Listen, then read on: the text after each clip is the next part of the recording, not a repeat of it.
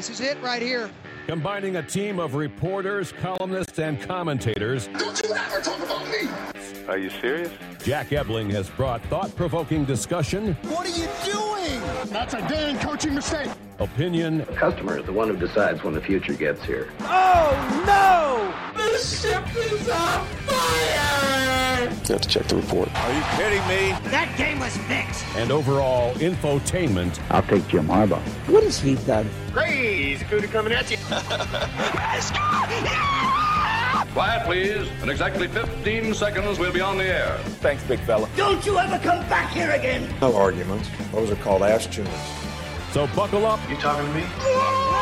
It's time for The Drive with Jack Ebling. Yeah, for some reason or another, you sound a little taller on radio.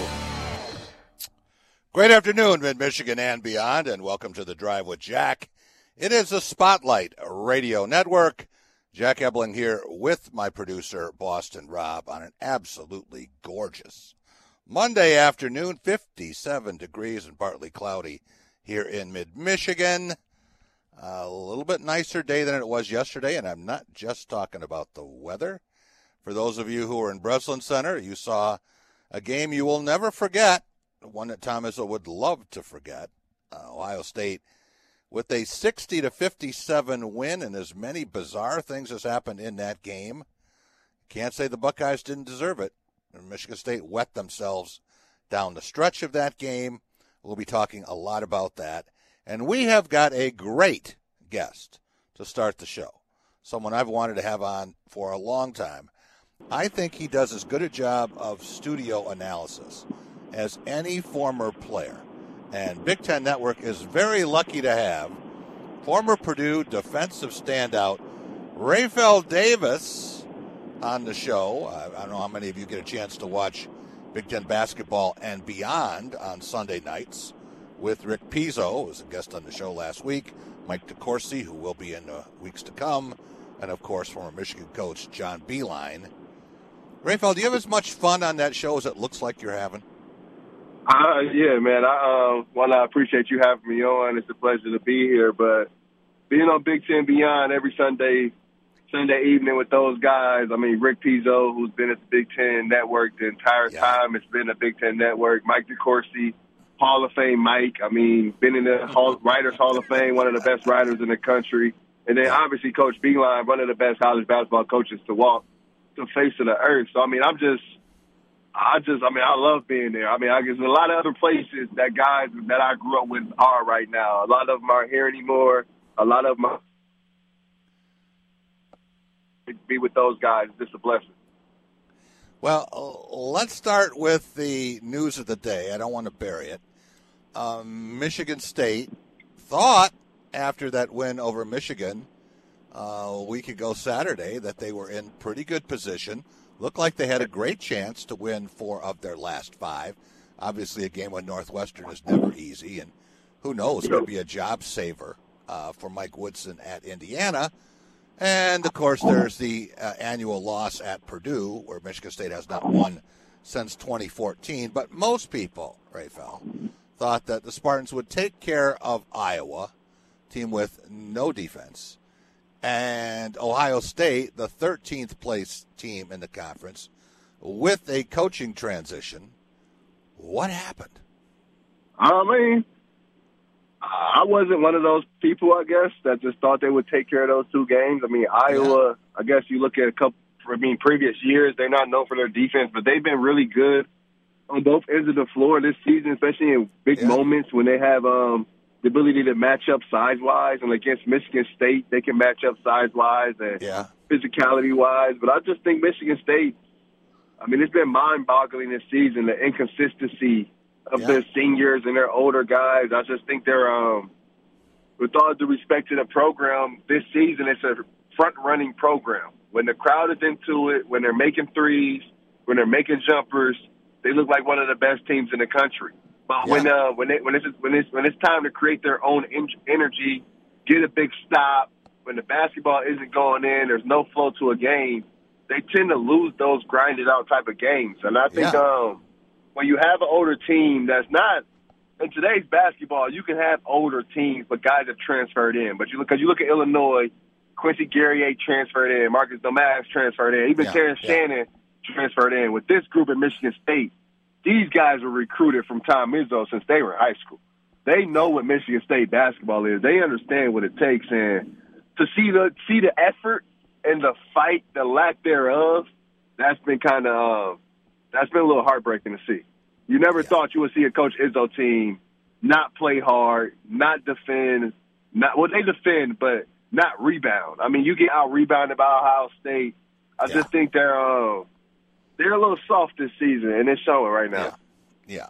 Ohio State, uh, without maybe their best player, too, uh, right before tip off, learning he's not going to play. But when you think about a Tom Izzo team, as you said, Rapheal, and, and you know what that was like when uh, you were coming through Purdue and even before that.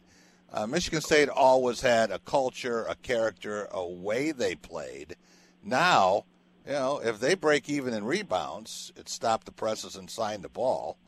Uh, I, I just thought that uh, I expected more, and not necessarily wins and losses. I did, but uh, in terms of the effort, the intensity, the way they play, and I know you have respect for Tom and, and some of the talent. You had a Final Four draft recently, Right. and I think Michigan State was one of your teams to watch. Yeah, for sure. Because you think at this point in the season, I see Michigan State, and if they're able to get a 10 seed, I think they can beat a lot of the sevens. I was talking to Mike DeCourcy, and you look at Michigan State, if they were to get a 10, and say they got a Utah State or something as a seven, I think Yeah. they could win that game. I think they could beat that. I think they could beat that team. I have no issues with that. And then I think a hooked up Michigan State team, a hooked up AJ Hoggard, a hooked up Tice, a hooked up Malik Hall, and then if you get a productive Jaden Akins, especially knocking down a few shots from deep, I would take mm-hmm. Michigan State over a two. You think of Marquette as probably Yeah. a two seed. I'll take Right. Michigan State over over Marquette, and then at that point, the momentum they will be building, the kind of mo- that they will be playing with, and then you got Coach Izzo. At that point, seeding go out the window, in my opinion. Then you're just playing ball. But I would take Michigan State over a seven. If they were a ten, I'd take them over a two in the field. So at this point, it's all about Wow. positioning. If they get the right, if they get the right matchups and the right seeding, I think it could be a fun year in March. I think, like I said, if I'm a seven right now and I'm from a mid-major conference and I had a great year and my reward was to play Tom Izzo as a ten, I don't know if I'd be happy about that. And then if I was, if I was a two seed and I'm thinking I'm skating through and I'm getting there, and next thing you know, I see this ten seed making a run, but this ten seed is Coach Izzo and Tyson Walker and Malik Hall and AJ Hoggard, who last year's tournament showed he could be one of the better players in the country. That's not really a treat either. So I think in the tournament, sometimes it comes down to matchups and just getting there. And then when you get there, you're playing your best ball of the season. Because we've seen teams with higher seeds lose every season. It's all about the matchups and it's all about who's playing well. And maybe these two losses that Michigan State has taken, it could wake them up. Because I can remember Purdue Yeah. couple, when I was being recruited, when Purdue, lost on senior night to Northwestern. They had E'Twaun and Robbie and Chris Kramer and those guys, and they ended up losing that game on senior night. But then they went on to win the Big Ten tournament championship. They made it to a Sweet 16, and that kind of a loss propelled them through the season. I think Michigan Yeah. State could do the same. Wow. Uh, you know what, Rob? Uh, sometimes you just need a different messenger.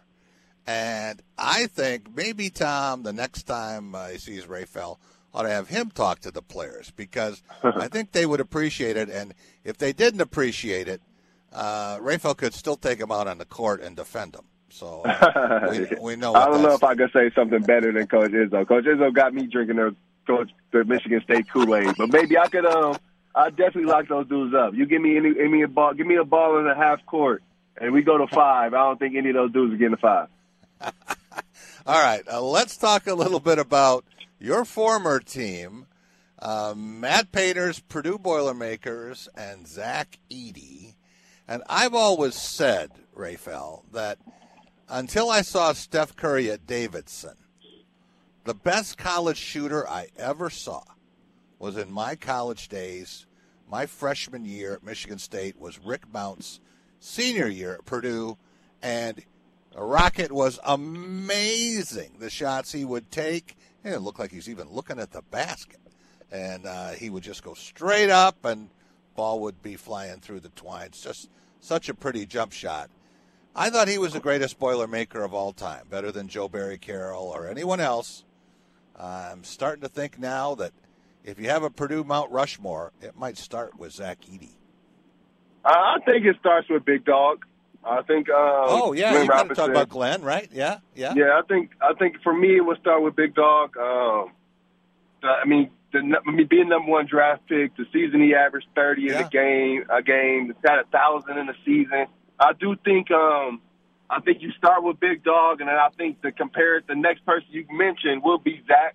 I think if Zach Edey is able to reach a Final Four this season, I think he's I think he's going to win Player of the Year. But I think if he's able Yeah. to reach a Final Four, I think then he will be the best player in all time. I think it, I think that's what it's going to take Okay. to kind of eclipse Big Dog. I think Big Dog, numbers wise, the two years he played, the impact he had, I think on college basketball, and just the if Big Dog played in today's game, I still think he'd be the number one pick in the draft.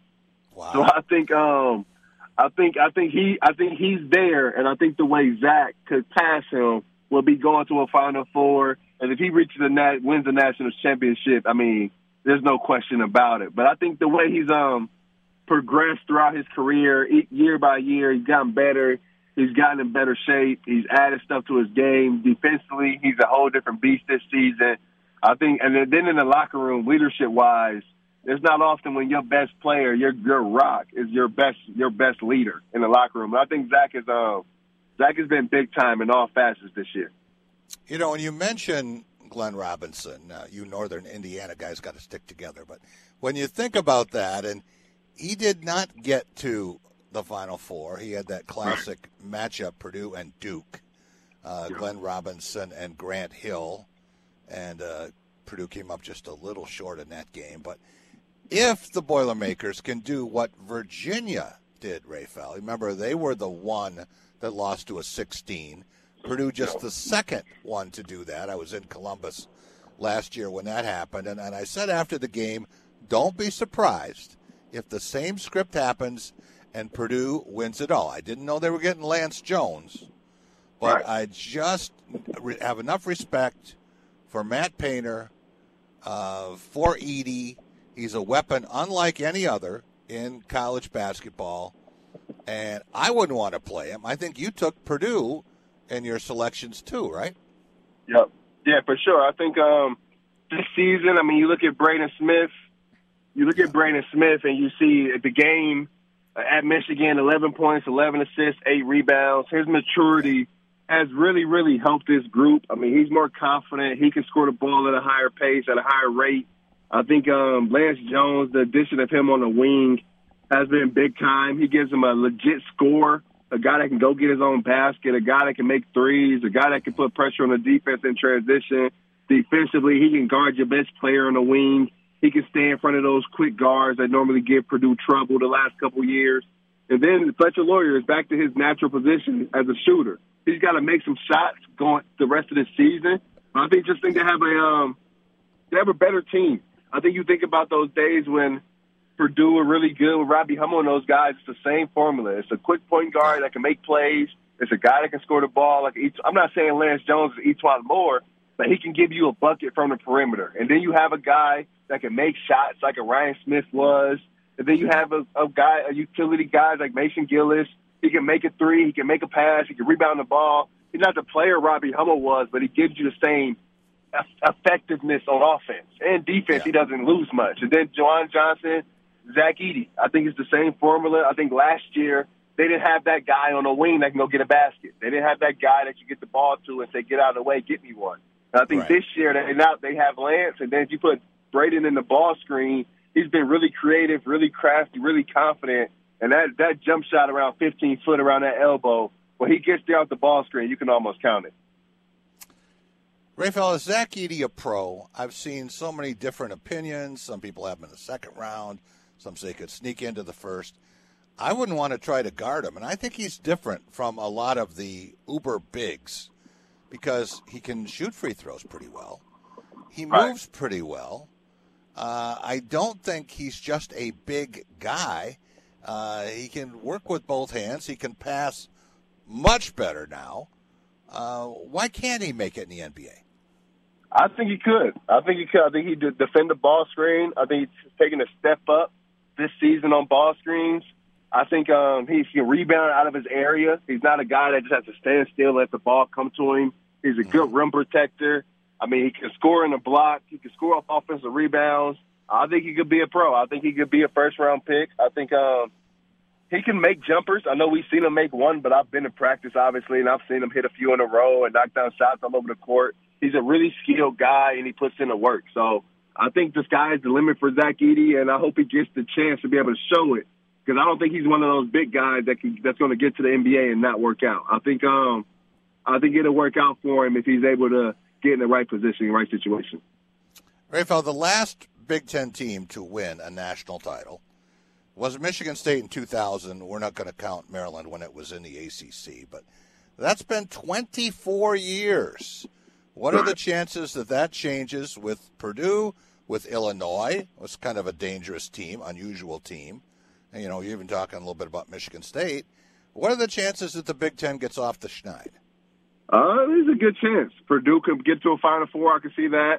I can see Illinois getting to a Final Four if you get a hooked up Coleman Hawkins and yeah. those guys are locked in defensively. So I think it could. There's a possibility that I could change. I mean, just like every season. But I think this is a really good year. That if I had to gun to my head and I had to bet on a team, I would say Purdue makes a Final Four. I feel really strongly about Purdue getting there to a Final Four. I think I think Illinois can make a push. Like I said, if Michigan State gets the right matchups, I think they can get there.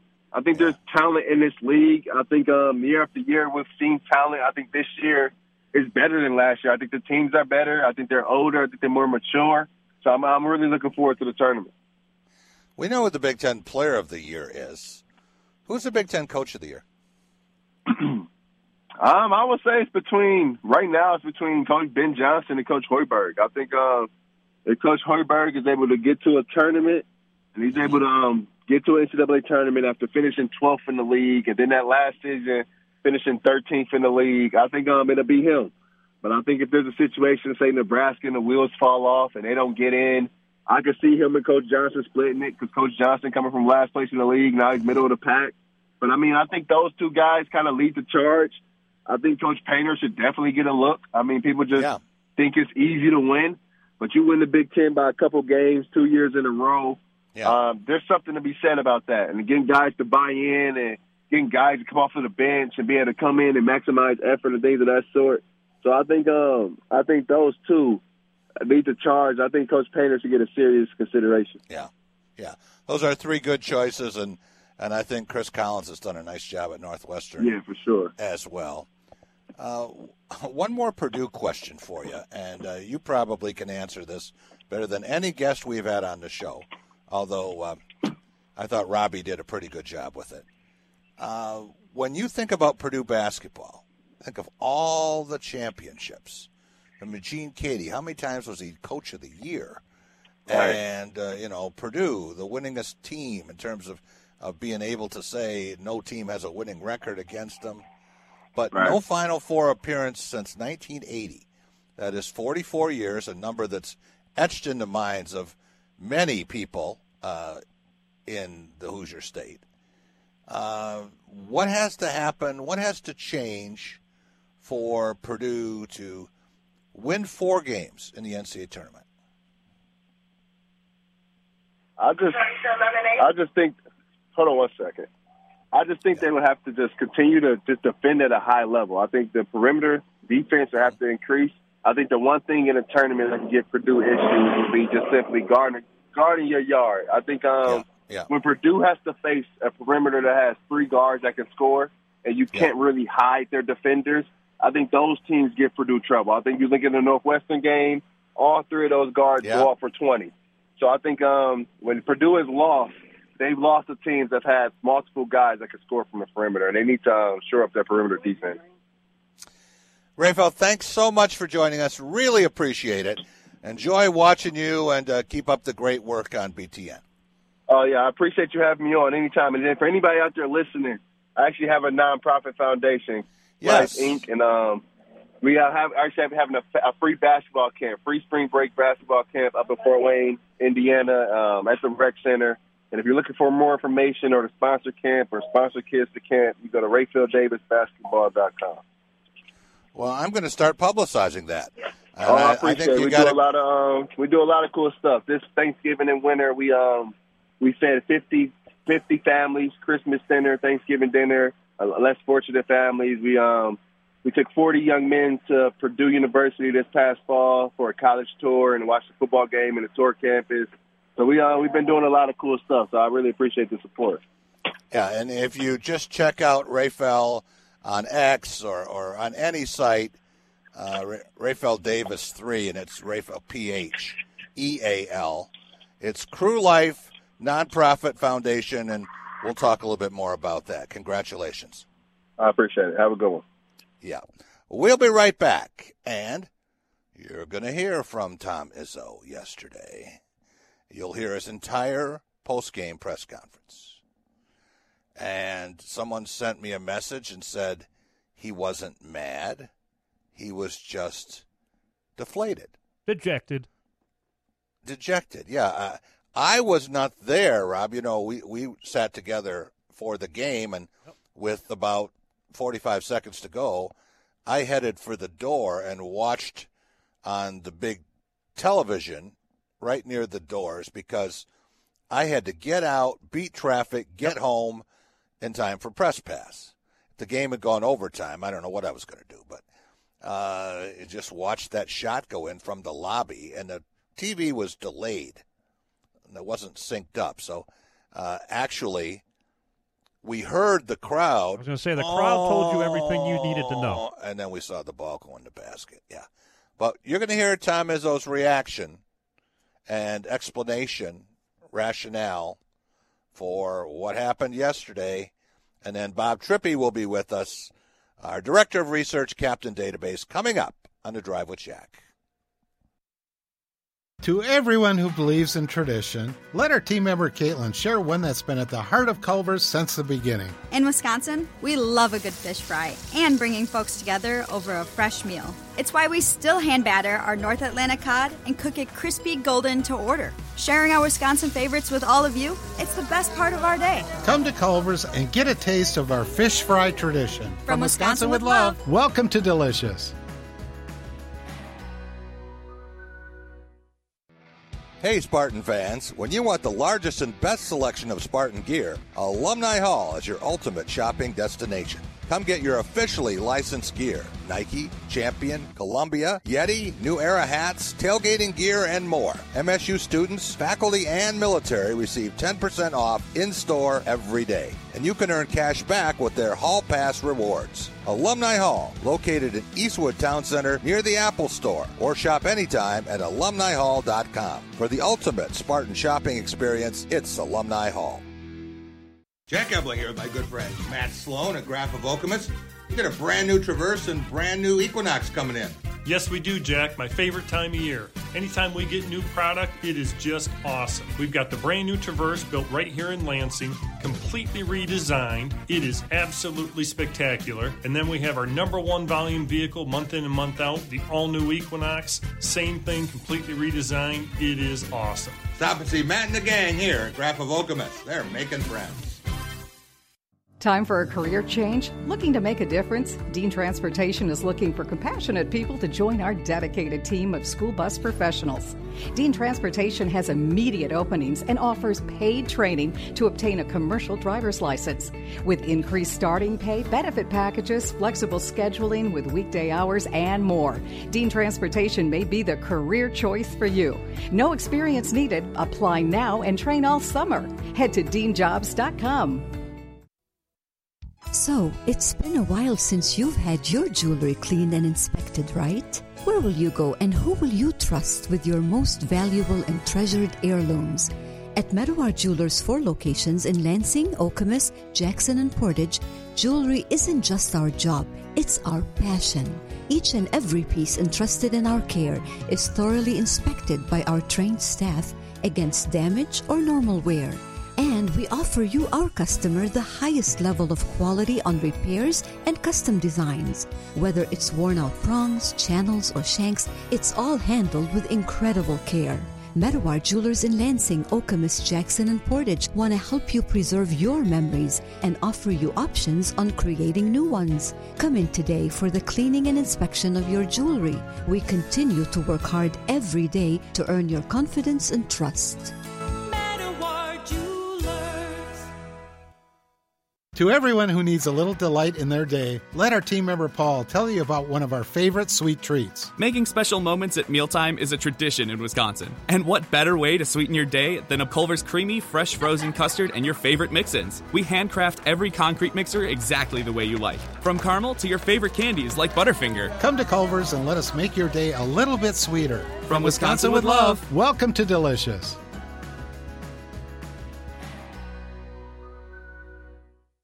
Jack Ebling here with my good friend Matt Sloan at Graff of Okemos. You got a couple new Nissan products coming. Yes, we do, Jack. It's exciting. Our Rogue, which is our number one volume vehicle at Nissan, gets a total refresh this year. New headlights, new taillights, new grille, just eye popping. It's going to be great for us. And then we also have the all new Kicks available in all wheel drive this year for the first time ever. It is drop dead gorgeous. Should be a home run for us. Fantastic. Stop and see Matt and the gang at Graff of Okemos. They're making friends. Hey, Spartan fans, when you want the largest and best selection of Spartan gear, Alumni Hall is your ultimate shopping destination. Come get your officially licensed gear Nike, Champion, Columbia, Yeti, New Era hats, tailgating gear, and more. MSU students, faculty, and military receive 10% off in store every day. And you can earn cash back with their Hall Pass rewards. Alumni Hall, located in Eastwood Town Center near the Apple Store, or shop anytime at alumnihall.com. For the ultimate Spartan shopping experience, it's Alumni Hall.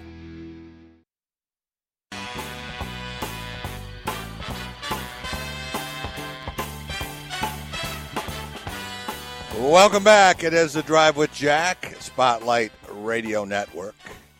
More today than yesterday. It doesn't hurt more today than it did yesterday.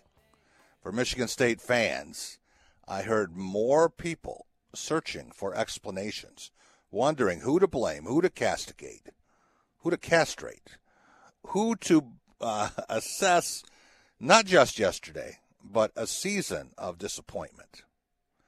And Tom Izzo dealt with all that and more yesterday after the game. Here's his post game press conference at Breslin Center. Well, it was a very disappointing. Lead for all but 0.06 seconds, tied for about a minute. And uh, yet we didn't deserve to win the game. They deserved to win the game. Um, I made plays. I mean, it's hard to say what our defense was. We hold them to 24 and 10 the first half. Um, they make three threes the whole game. Just such a shame for me. I mean, I.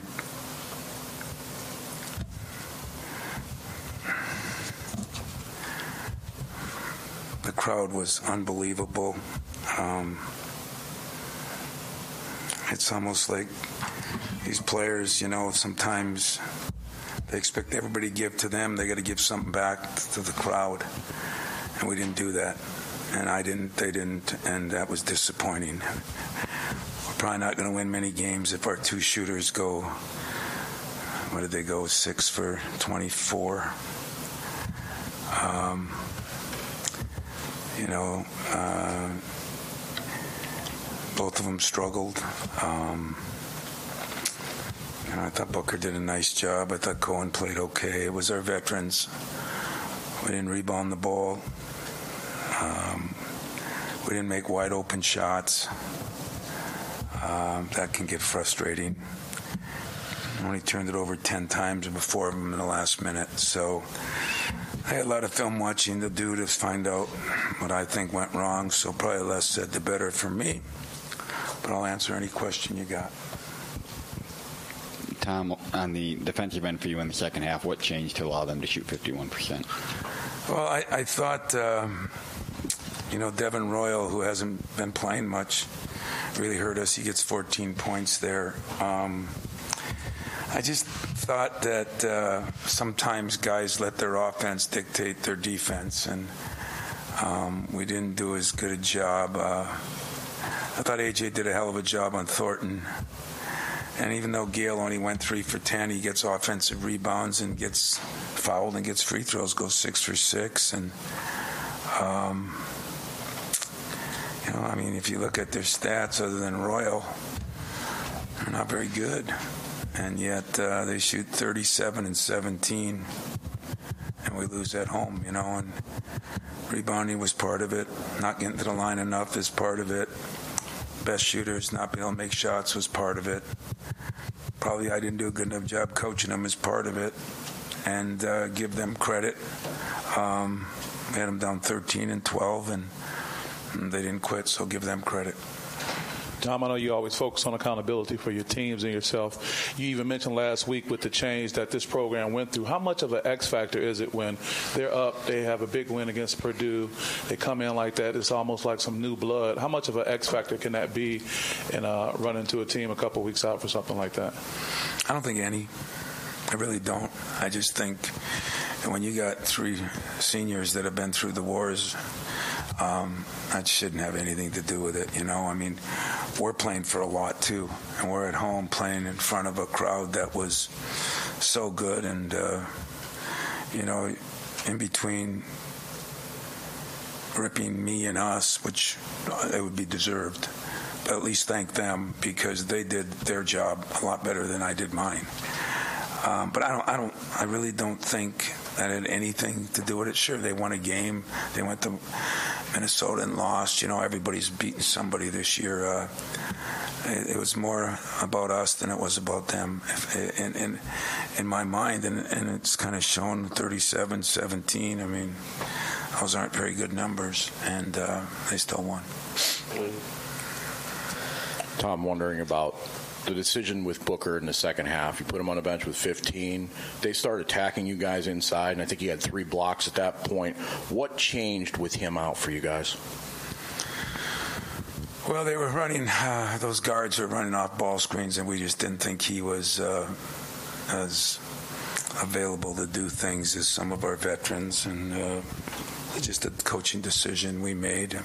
I love what Booker did. He did a lot of good things, and uh, but there were some things that you didn't see that he didn't do on, on coverages, and and uh, so that's the only thing that changed. Um, he did have some blocks. He did have some things, and uh, give him credit for that. But uh, at the same time. Um, you know, we struggled to rebound the ball. They were getting rebounds in there, and then maybe he blocks a shot. But but there was nothing bad. And everything about Booker I thought was good.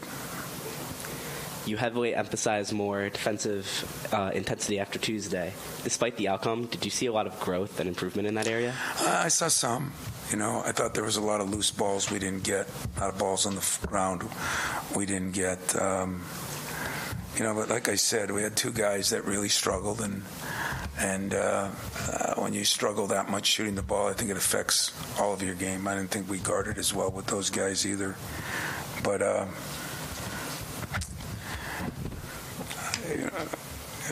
the numbers show that we're somewhat better defensively. Yeah. Jaden's been talking a lot over the last like few weeks um, about playing desperate, and tonight it just seemed like you guys didn't really. Oh, I thought he played desperate. I mean, but, like, taking the ball in there, getting it, you know, doing things that desperate doesn't mean out of control. But go ahead. I'm sorry. No, no, no you're good. Um, but that's kind of what I wanted to get into. It wasn't until that 7-0 swing in the second half where it really seemed like everyone on the floor was at that desperation point. I guess did, did you see that, or am I? No, I, I, didn't think we were desperate enough the whole game. If you want the truth, I mean, I, I didn't think. I mean, our defense was pretty good, and we were doing some things, but we weren't making shots ever. You know, the whole game we had wide open. I mean, poor Ty had about three at the end, wide open threes. We just we didn't we didn't make any of them, and uh, so I don't know if that's desperate. Um, I think people don't play as desperate now. They're more worried about their own games. As desperate means you're worried about the team, and uh, I, I, didn't think we were. I, I, didn't think every loose ball Um, that's been one of our problems. I didn't think we got a lot of those loose balls. I mean, we were down at halftime, right, rebounding. You know, so desperate, you would seven minute mark.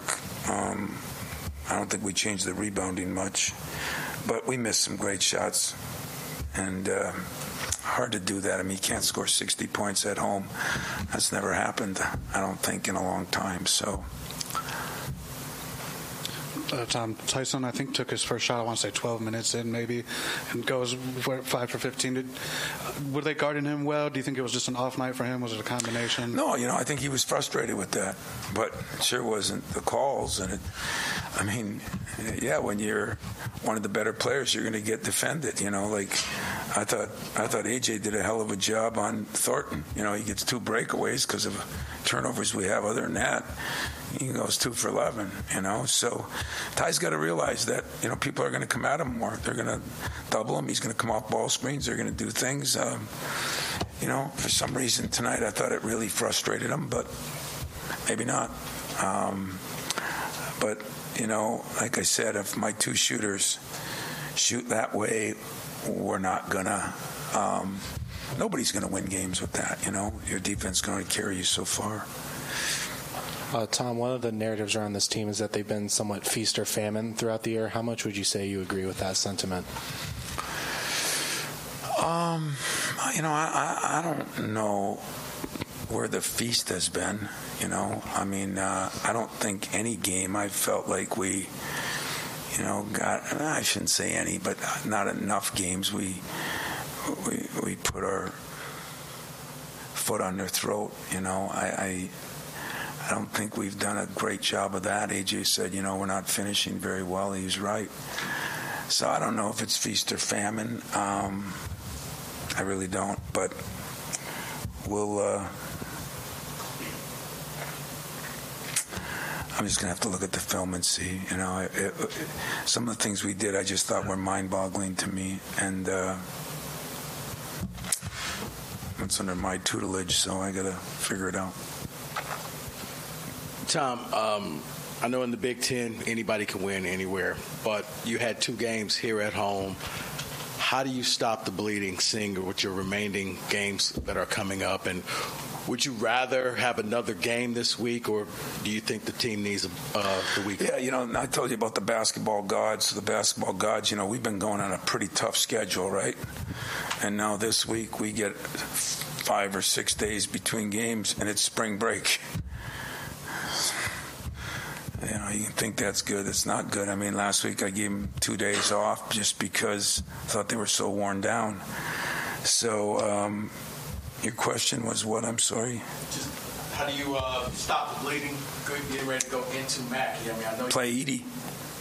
Stop the bleeding that way. Um, you know, mm, this is one time I'm going to say they've got to figure some things out too. You know, we had a really good couple days of practice. You know, early on when we missed some shots, guys' heads just went down. I mean, it was it was to be honest with you, that's ridiculous. And uh, so, you know, we'll meet with them, we'll talk to them, we'll, we'll work at it. But they got to make some decisions too. And uh, you know, it's a day and age, and we're not allowed to blame anybody else. So I'll take all the blame. But players got to make some decisions. You know. Um, we had enough good shots. We had enough chances to get a rebound, and we didn't do that. And uh, we got to do a better job of that. Tom, uh, Ohio State playing without Jamison Battle, and they had- yeah, I think that helped them. You know, yeah, I know it sounds stupid, but last year, you know, they played without a great player, their best player, and uh, and I warned my staff about that. You know, and I thought uh, Gayle did a lot more. It was a lot more active. Uh, I shouldn't say it helped them, but um, I don't know if Royal would have played as much. Um, in fact, he wouldn't have because they would have played him at the four. Um, I thought they went to Okpara, Oak Park a little bit more. So uh, give Jay credit; he did a good job of that. And uh, but you never know. You know, sometimes I, I, swear when I get into a game, if somebody's missing a player and I don't find out till right before the game, it's never a good thing from my standpoint. And yet. Uh, I, I, do appreciate that Battle's a good player, and But I don't look at it like, boy, if they had a battle, they'd have beat you by 15. I really don't. Well, what, what I wanted to ask was that uh, you ha- they had some guys step up that weren't expecting. I'm sure coming in this morning. What does it take for a player, maybe at this stage of the season, to be able to say, okay, this guy's not playing. I need to give more than I've given at any point. How does a player do that at this point of the season? Oh man, I know when I was a player, that would have been a dream come true. You know, you never hope somebody else gets hurt or somebody else is sick or something. But I remember one time when a freshman coach that I had said, "Don't worry about why you get the opportunity. Just make sure you take advantage of the opportunity." A guy named Dwayne Jones, who coached at UAD and all over. Um, it's a pretty good point. You know, some guys do that, some guys don't. And uh, I just thought that uh, they had a couple guys, and give Royal credit. Um, he really stepped up. But you know, if you look at the rest of their stats, they're not very good either, and um, neither are ours. We saw Mady look a little more comfortable off the bench today. Uh, how did the change, the move to the bench, affect him from a confidence standpoint? Look at here's here's the deal on that. So you know, I mean, um, you know, some of you are going to be so incredibly. Um, most of you have gone to every practice every week since I started the season one time, right? Most of you.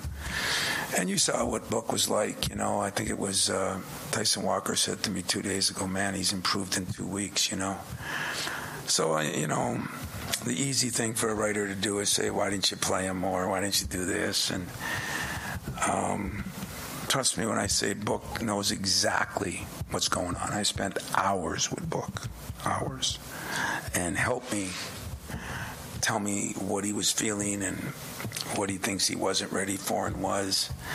And uh, we did it because we thought the matchup at center was more his size, you know, compared to some of these beasts that we've played against. And so that has something to do with it. And you don't want to put a guy in there and he gets crushed, and then the confidence goes to hell. But we'll be able to build on this with Mady. Um, it doesn't mean you know, we, we got a strange situation the next game because you got a guy that is so big and they go to so often. Um, so we'll have to make some decisions. But uh, I'm really proud of Mady. I mean, uh, he gave an interview to somebody in here, and Jay Wright, who was at the game, said it was one of the best interviews you've ever heard because he didn't complain, didn't do this and that, explained things very well. And I think there's an advantage to letting you guys come to practice. If you really come there to look and watch and not gossip and talk, you'd see what he could and couldn't do.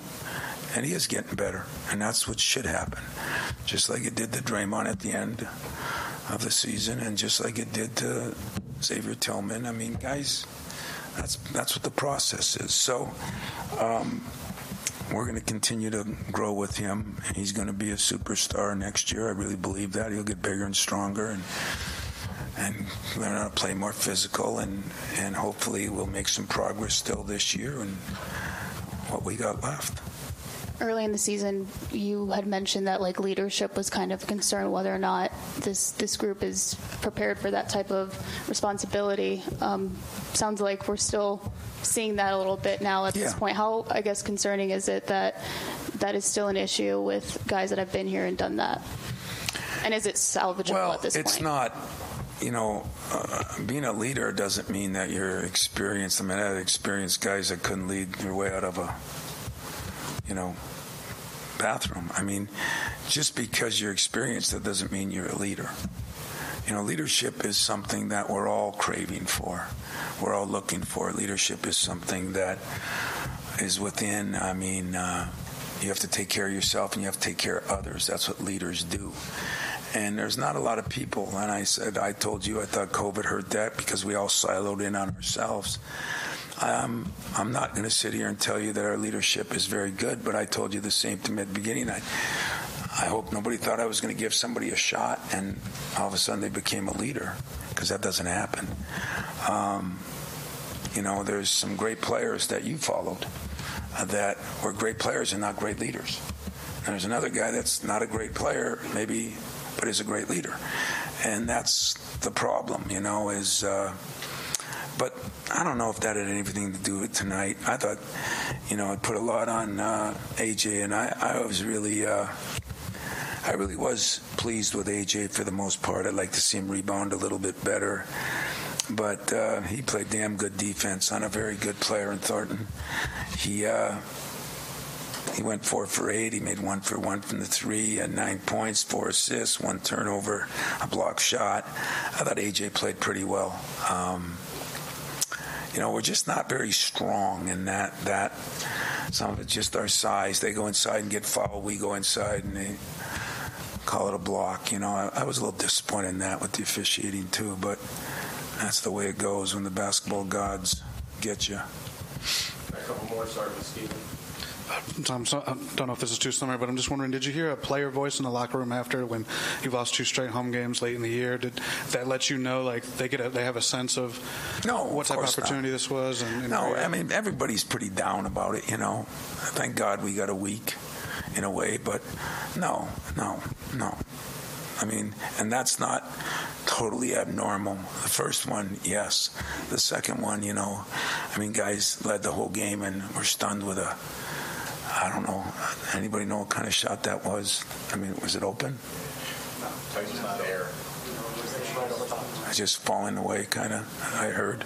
I didn't. I didn't really see it. That refs that I thought were average got in the way of mine, so I, I didn't see it. Um, but um, no, there was nobody. Uh, you know, I think everybody was pretty down, which can be a positive too. They should be down. You know, I don't, I don't remember losing two games in a row, and I don't know, Matt, you'd know. So, you know, um, I'm going to have to figure out how to change that. And uh, just disappointing that we would shoot as poorly as we shot. I mean, when Ty had that one in the corner, he's had two in the corner with nobody near him. Um, kind of hope those go in. Uh, if they don't go in, you don't win. If they do go in, all of a sudden you're up. You know, Book had one halfway down, would have put us up, I think, 12 or 11. Tied a couple that would have put us up seven or eight. Um, game changes a lot. And uh, we didn't do a very good job at the end. Um, you know, we kind of figured and knew what they'd go to, and they went to it. A little bit of a blown coverage. Mady had uh, doubled the, the low post a couple times earlier, and then he got that foul, which is half phantom.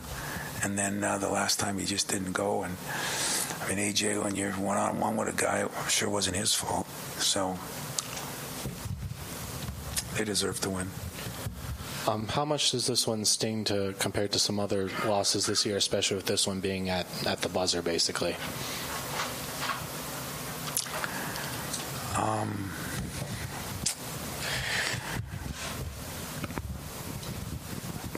I would say this one stings about as much as any loss I've had in eight or ten years. You know, I just felt like we practiced well enough to really play well. I didn't care who they had. I was more worried about us than them. And uh, we didn't.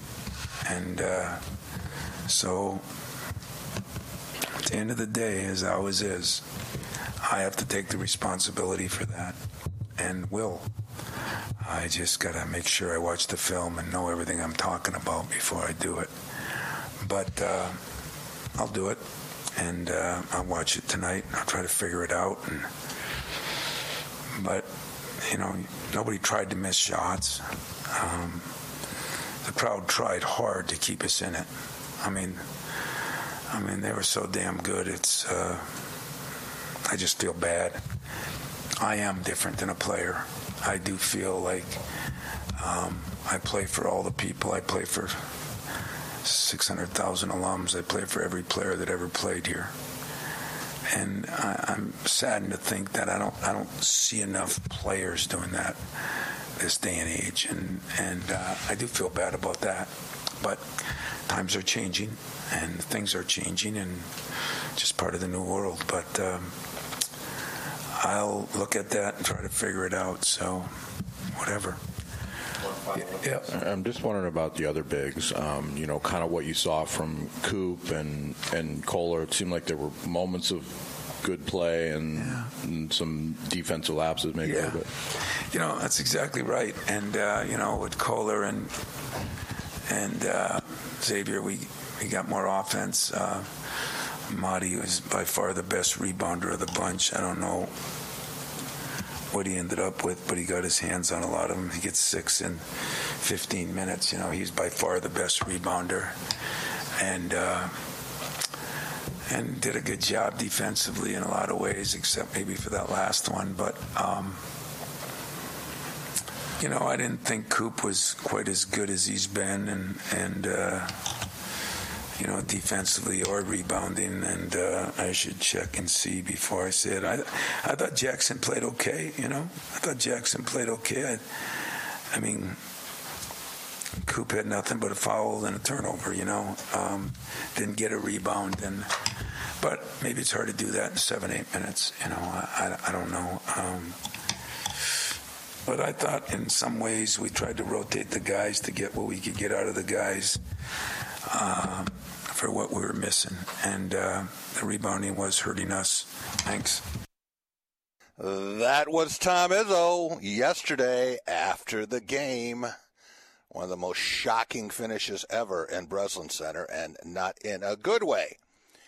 We're going to stay right here and welcome in Bob Trippy, our Director of Research, longtime State of Michigan sports writer at Captain Database, working on several important projects as we speak. Bob, what happened yesterday at Breslin Center?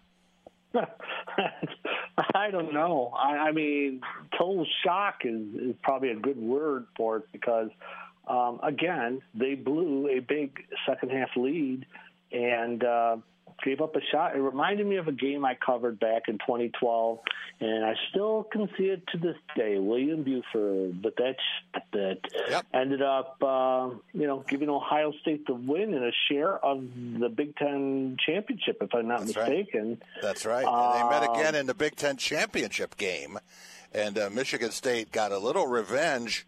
That was the Brandon Wood game. Oh yeah, that's right. Oh, The game with all the lead changes. It set the record for most lead changes in a championship game.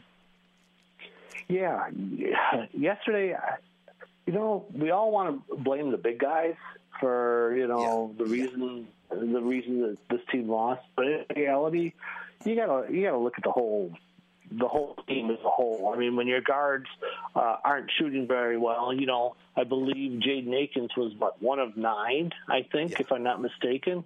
Um, you know, you look at that. You look at Hoggard was four of eight, only hit fifty percent, but Walker was not hitting the shots. He was five of fifteen.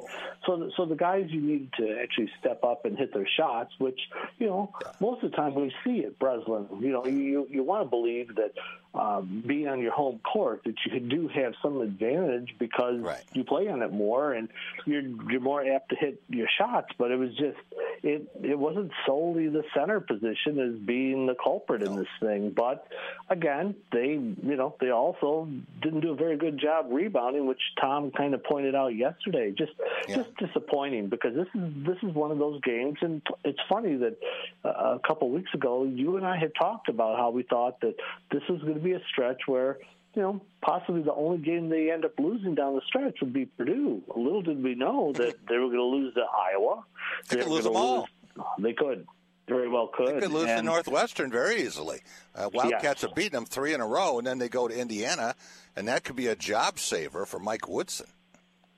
Yeah, and uh, yeah, there's another surprise team. But but yeah, yesterday was just it's beyond heartbreaking. It's it's one of the the worst losses I've seen, you know, in, in recent years. I'm not saying it's the worst loss ever, but it's one of those ones where you just say to yourself, "How did they lose this game?" But it, it, for whatever reason, this team, you know, they they get a big lead in the second half, and they just cannot hold on to it. And all you need to do is make a get off to a basket here or there. start.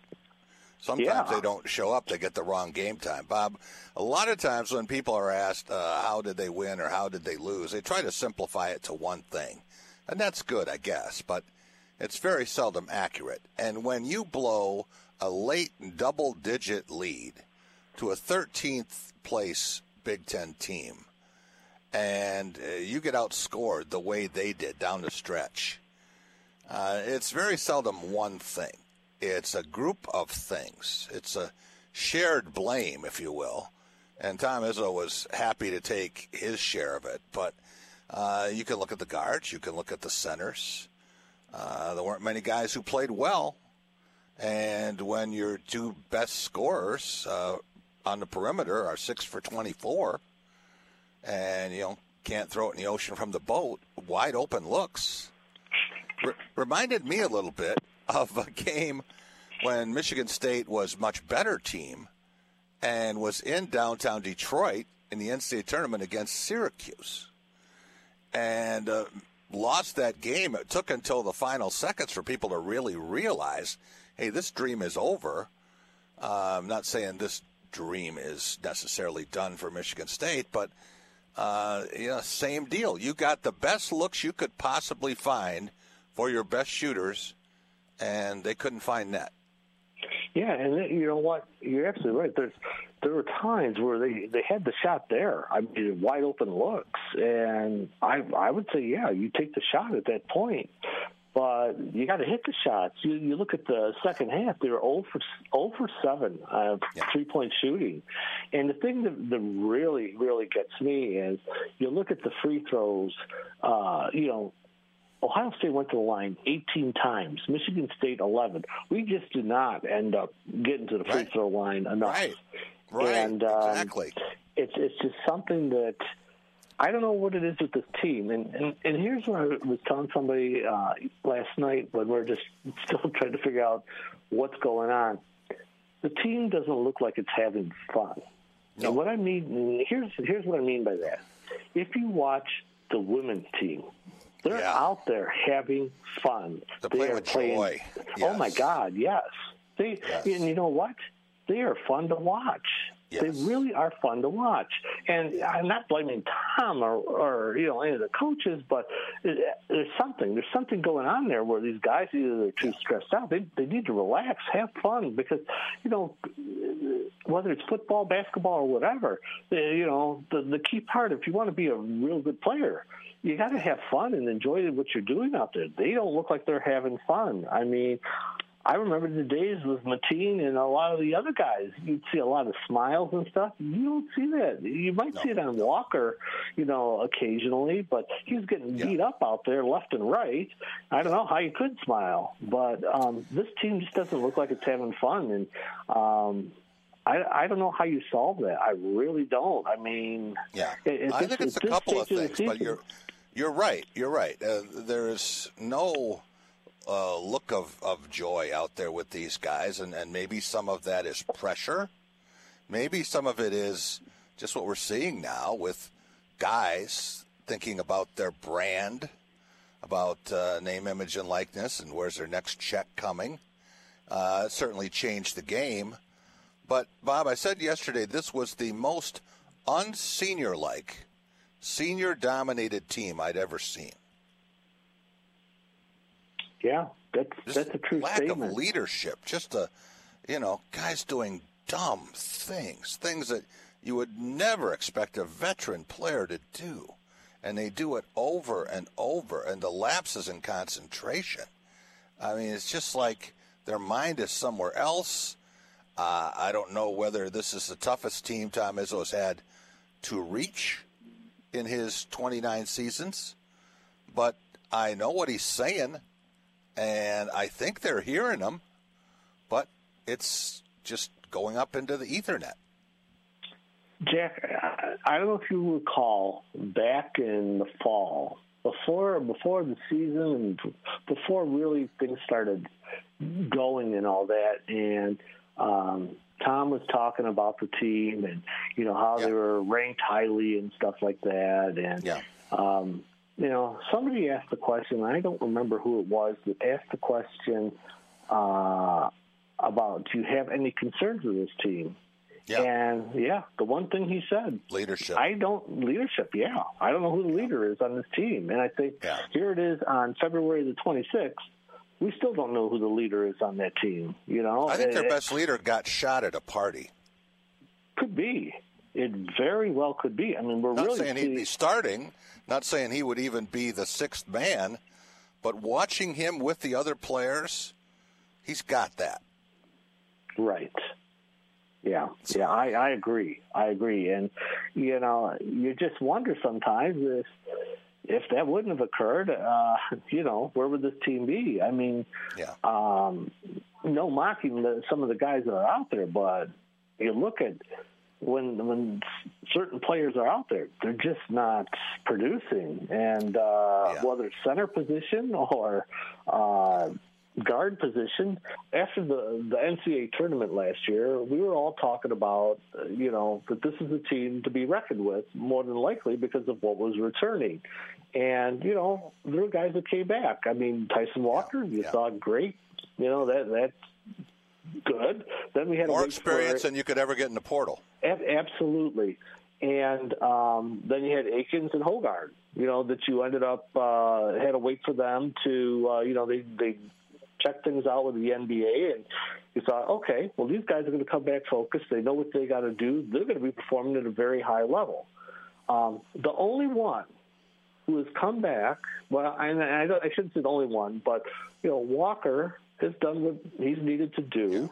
Uh, Malik Hall, in my mind, you know, has started to really turn it on, and he's, you know, without Malik Hall, this team would be down the tubes big time. And I thought he should have the ball more down the Mhm. stretch yesterday. He had it one time and he lost it, and they never went back to him. But he was, you know, as far as a scorer, rebounder again. He did a lot of things right. Uh, it wasn't perfect, but uh, I think Malik Hall is their best player now. Maybe he hasn't been for all the season, but right now he's the best thing they've got.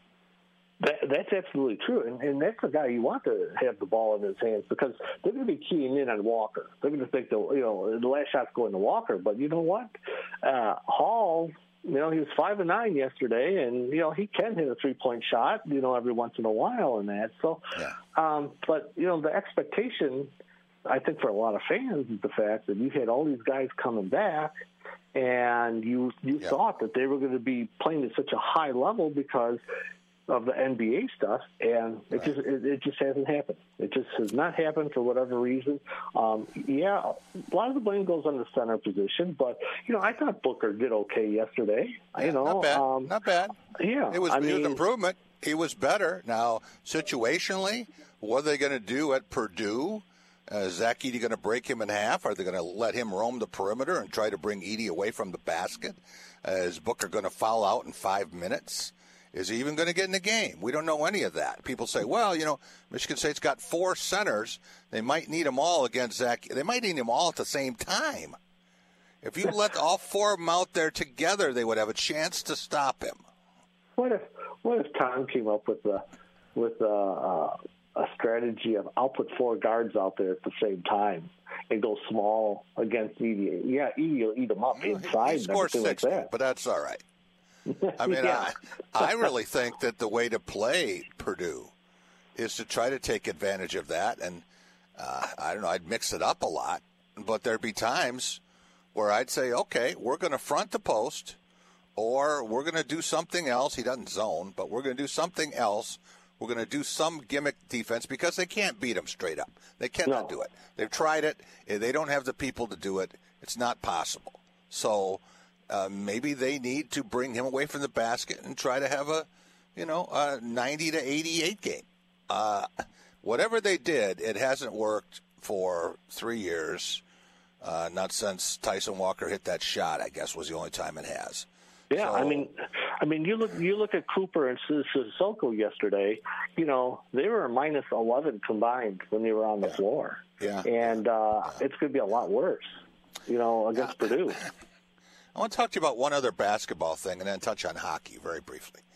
Um, basketball now, the NCAA, I don't know whether it's, I just feel like an old man get off my lawn, but uh, the changes in the game now with unlimited uh, inducements to come play for a team, the poaching off of rosters during the season, coaches trying to lure other players in the handshake line.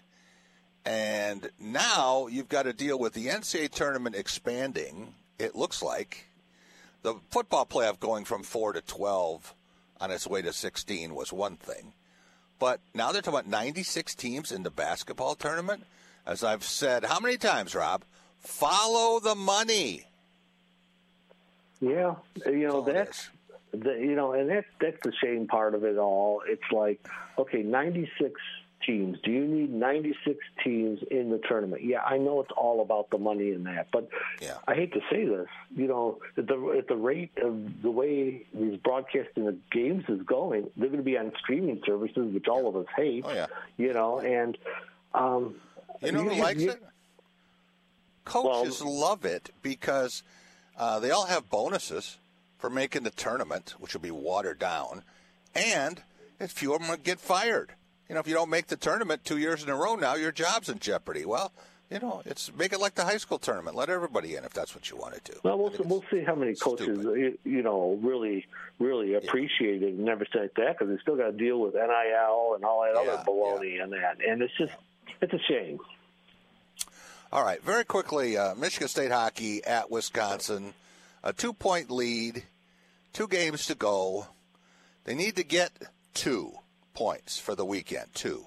That would be an overtime win, a shootout win, or uh, just a couple of overtime appearances. Obviously, a split in the series would would more than do it. That would be a tie. That would be an outright championship. But either way, it'd be a number one seed. So that'll be interesting to watch. And that is not the game that was supposed to be televised by BTN. I don't know why they have to set the lineup for this so early. I mean, it's not like the logistical part of getting the truck there is that difficult that they can't go from one city to another. Uh, I don't know why they need to do that. Obviously, this is the series. This is the one that everyone wants to watch. And I want to talk for just a second about the Red Wings, Bob. What is going on at Little Caesars Arena? It certainly isn't for basketball, but what's going on there with the Wings and Patrick Kane? Has everybody have a better week?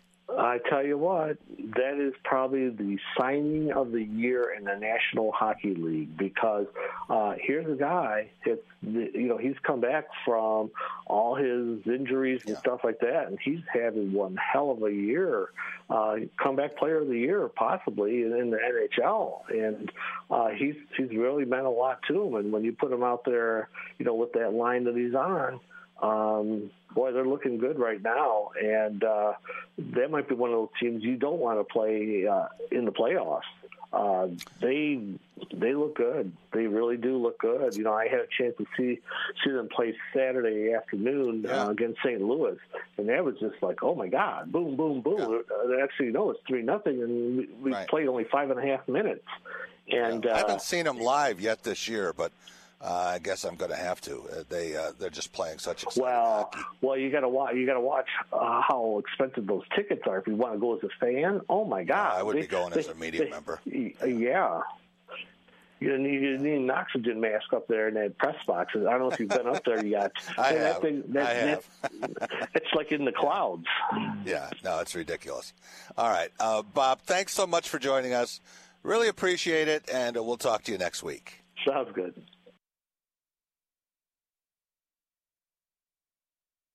To everyone who needs a little delight in their day, let our team member Paul tell you about one of our favorite sweet treats. Making special moments at mealtime is a tradition in Wisconsin. And what better way to sweeten your day than a Culver's creamy, fresh frozen custard and your favorite mix ins? We handcraft every concrete mixer exactly the way you like. From caramel to your favorite candies like Butterfinger. Come to Culver's and let us make your day a little bit sweeter. From Wisconsin with love. Welcome to Delicious.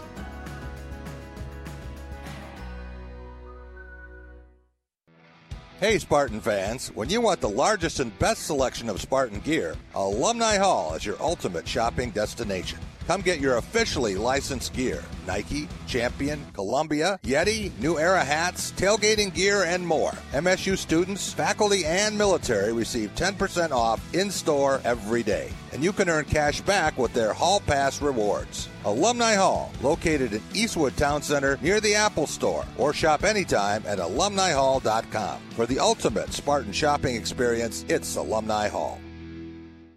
Jack Ebling here with my good friend Matt Sloan at Graff of Okemos. You got a couple new Nissan products coming. Yes, we do, Jack. It's exciting. Our Rogue, which is our number one volume vehicle at Nissan, gets a total refresh this year. New headlights, new taillights, new grille, just eye popping. It's going to be great for us. And then we also have the all new Kicks available in all wheel drive this year for the first time ever. It is drop dead gorgeous. Should be a home run for us. Fantastic. Stop and see Matt and the gang at Graff of Okemos. They're making friends. Time for a career change? Looking to make a difference? Dean Transportation is looking for compassionate people to join our dedicated team of school bus professionals. Dean Transportation has immediate openings and offers paid training to obtain a commercial driver's license. With increased starting pay, benefit packages, flexible scheduling with weekday hours, and more, Dean Transportation may be the career choice for you. No experience needed. Apply now and train all summer. Head to deanjobs.com. So, it's been a while since you've had your jewelry cleaned and inspected, right? Where will you go and who will you trust with your most valuable and treasured heirlooms? At Medawar Jewelers' four locations in Lansing, Okemos, Jackson, and Portage, jewelry isn't just our job, it's our passion. Each and every piece entrusted in our care is thoroughly inspected by our trained staff against damage or normal wear. And we offer you, our customer, the highest level of quality on repairs and custom designs. Whether it's worn out prongs, channels, or shanks, it's all handled with incredible care. Medawar Jewelers in Lansing, Okemos, Jackson, and Portage want to help you preserve your memories and offer you options on creating new ones. Come in today for the cleaning and inspection of your jewelry. We continue to work hard every day to earn your confidence and trust. To everyone who believes in tradition, let our team member Caitlin share one that's been at the heart of Culver's since the beginning. In Wisconsin, we love a good fish fry and bringing folks together over a fresh meal. It's why we still hand batter our North Atlantic cod and cook it crispy golden to order. Sharing our Wisconsin favorites with all of you, it's the best part of our day. Come to Culver's and get a taste of our fish fry tradition. From Wisconsin with love. Welcome to Delicious.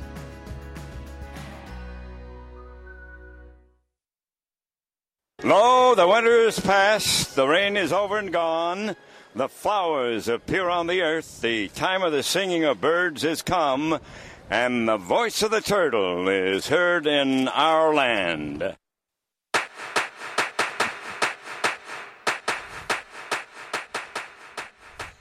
Welcome back. It is the Drive with Jack, Spotlight Radio Network. Good job, Rob. Always great to hear Ernie Harwell.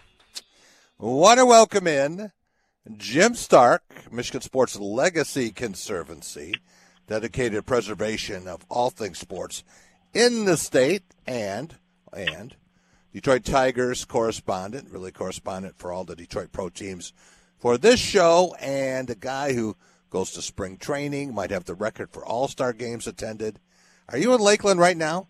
I am. I am. I'm sitting in the parking lot outside uh, March Stadium, trying to get out of the traffic jam. It actually was pretty crowded today, but uh, but hey, Rob, you could not have picked a better a better uh, uh, entree to, to our, our subject today than Ernie because it feels like Ernie down here. I'll tell you that.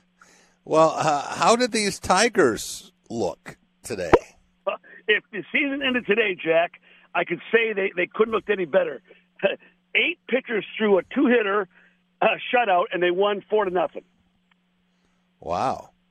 Well, these aren't the pitchers who appeared against the Yankees on Saturday, right? Well, I don't think so, but but I'll tell you, uh, the pitchers that did pitch today um, all pitched well, with the exception of one who did fight his way through it. But but Jack Flaherty um, started today, who is the you know potential ace of the staff.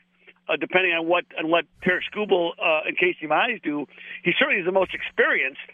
Um, he pitched one inning, uh, struck out two, two, two of the three batters he faced, and sat down for the day, and, and couldn't have had a better start to his Tiger career. Wow. And uh, you think that he's going to be that effective Could over be. the long Could haul? be. He has the most experience of any Tiger starter. He's proven to be a top a top of the or, uh, rotation pitcher wherever he's gone. It's it's it's it's going back to what I said earlier in my note to you, Jack. It's an if. If he stays healthy, yes, he could be that kind of a of, of a 12 to 14 game winner. Uh, his ERA last year, Jim, four point nine nine. That's five runs a game. Uh, that's not motivating me very, much. Well, again, you, you've got to remember everyone's got a zero record down in Florida, right? And Yeah, uh, but but if, if you look at his track record, though, now he did he has been hurt uh, the last couple of years. They say he's healthy now, so we'll see.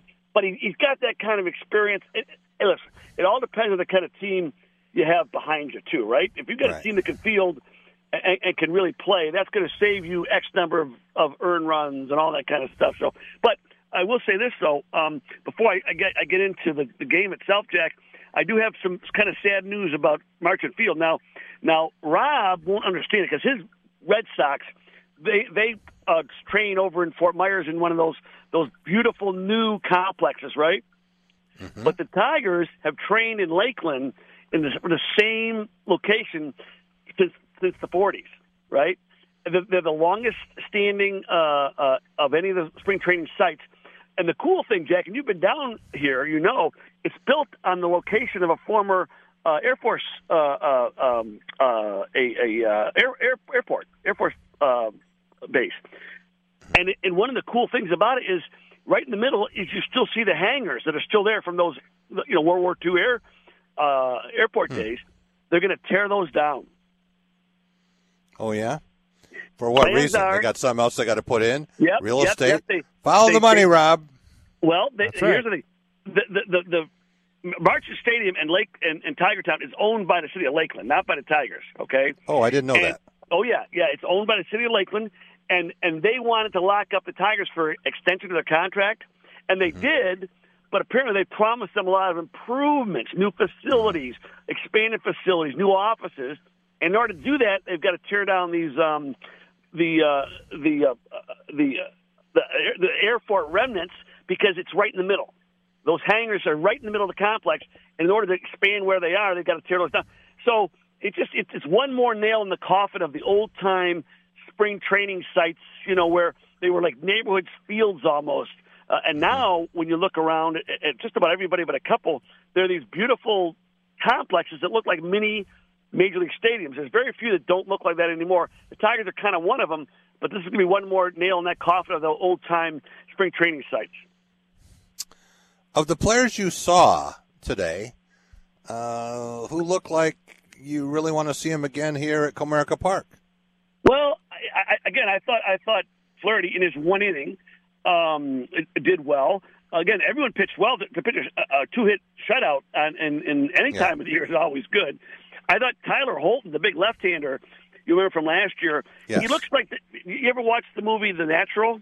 Yeah. At the very end, where they bring that left-hander out of the bullpen, the big raw-boned blonde kid. That's what this guy looks like. He's huge Hmm. And he had a good year last year. He looked good today. Will Best looked good today. Uh, Joey Wentz, um, if you remember, we talked about him last year. He's the left-hander who throws. Been now he got in a bit of trouble, had bases loaded, one out, but then proceeded to strike two guys out and get out of the inning. But again, that seems to have been Wentz's problem last year. Was he he would get, hurt himself too much? He'd shoot He himself. struck out five guys in two innings. No, no, no. He, he struck out the last two of the he had bases loaded, one out, and struck out the last two batters in to get out of that inning.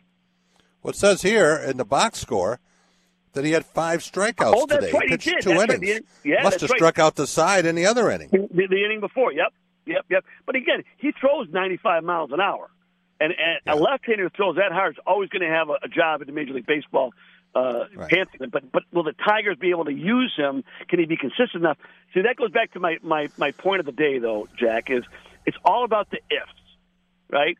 Again, I I, I, I talked to some, some of the people. You know, uh, I, I talked to some of the media that I, I could get to today, and and they all said the same thing. That that mid eighty win discussion that we heard Jon Paul Morosi throw out there last Yeah. week is there if right if the pitchers stay healthy, if Casey Mize comes back as a productive uh, pitcher, if the bullpen continues to develop, and on the hitting side, the big if is can the young guys who, who showed so much last year, uh, Spencer Torkelson, Riley Greene, uh, Carpenter, if they can continue to improve, they don't have to be great, but continue to improve from last year.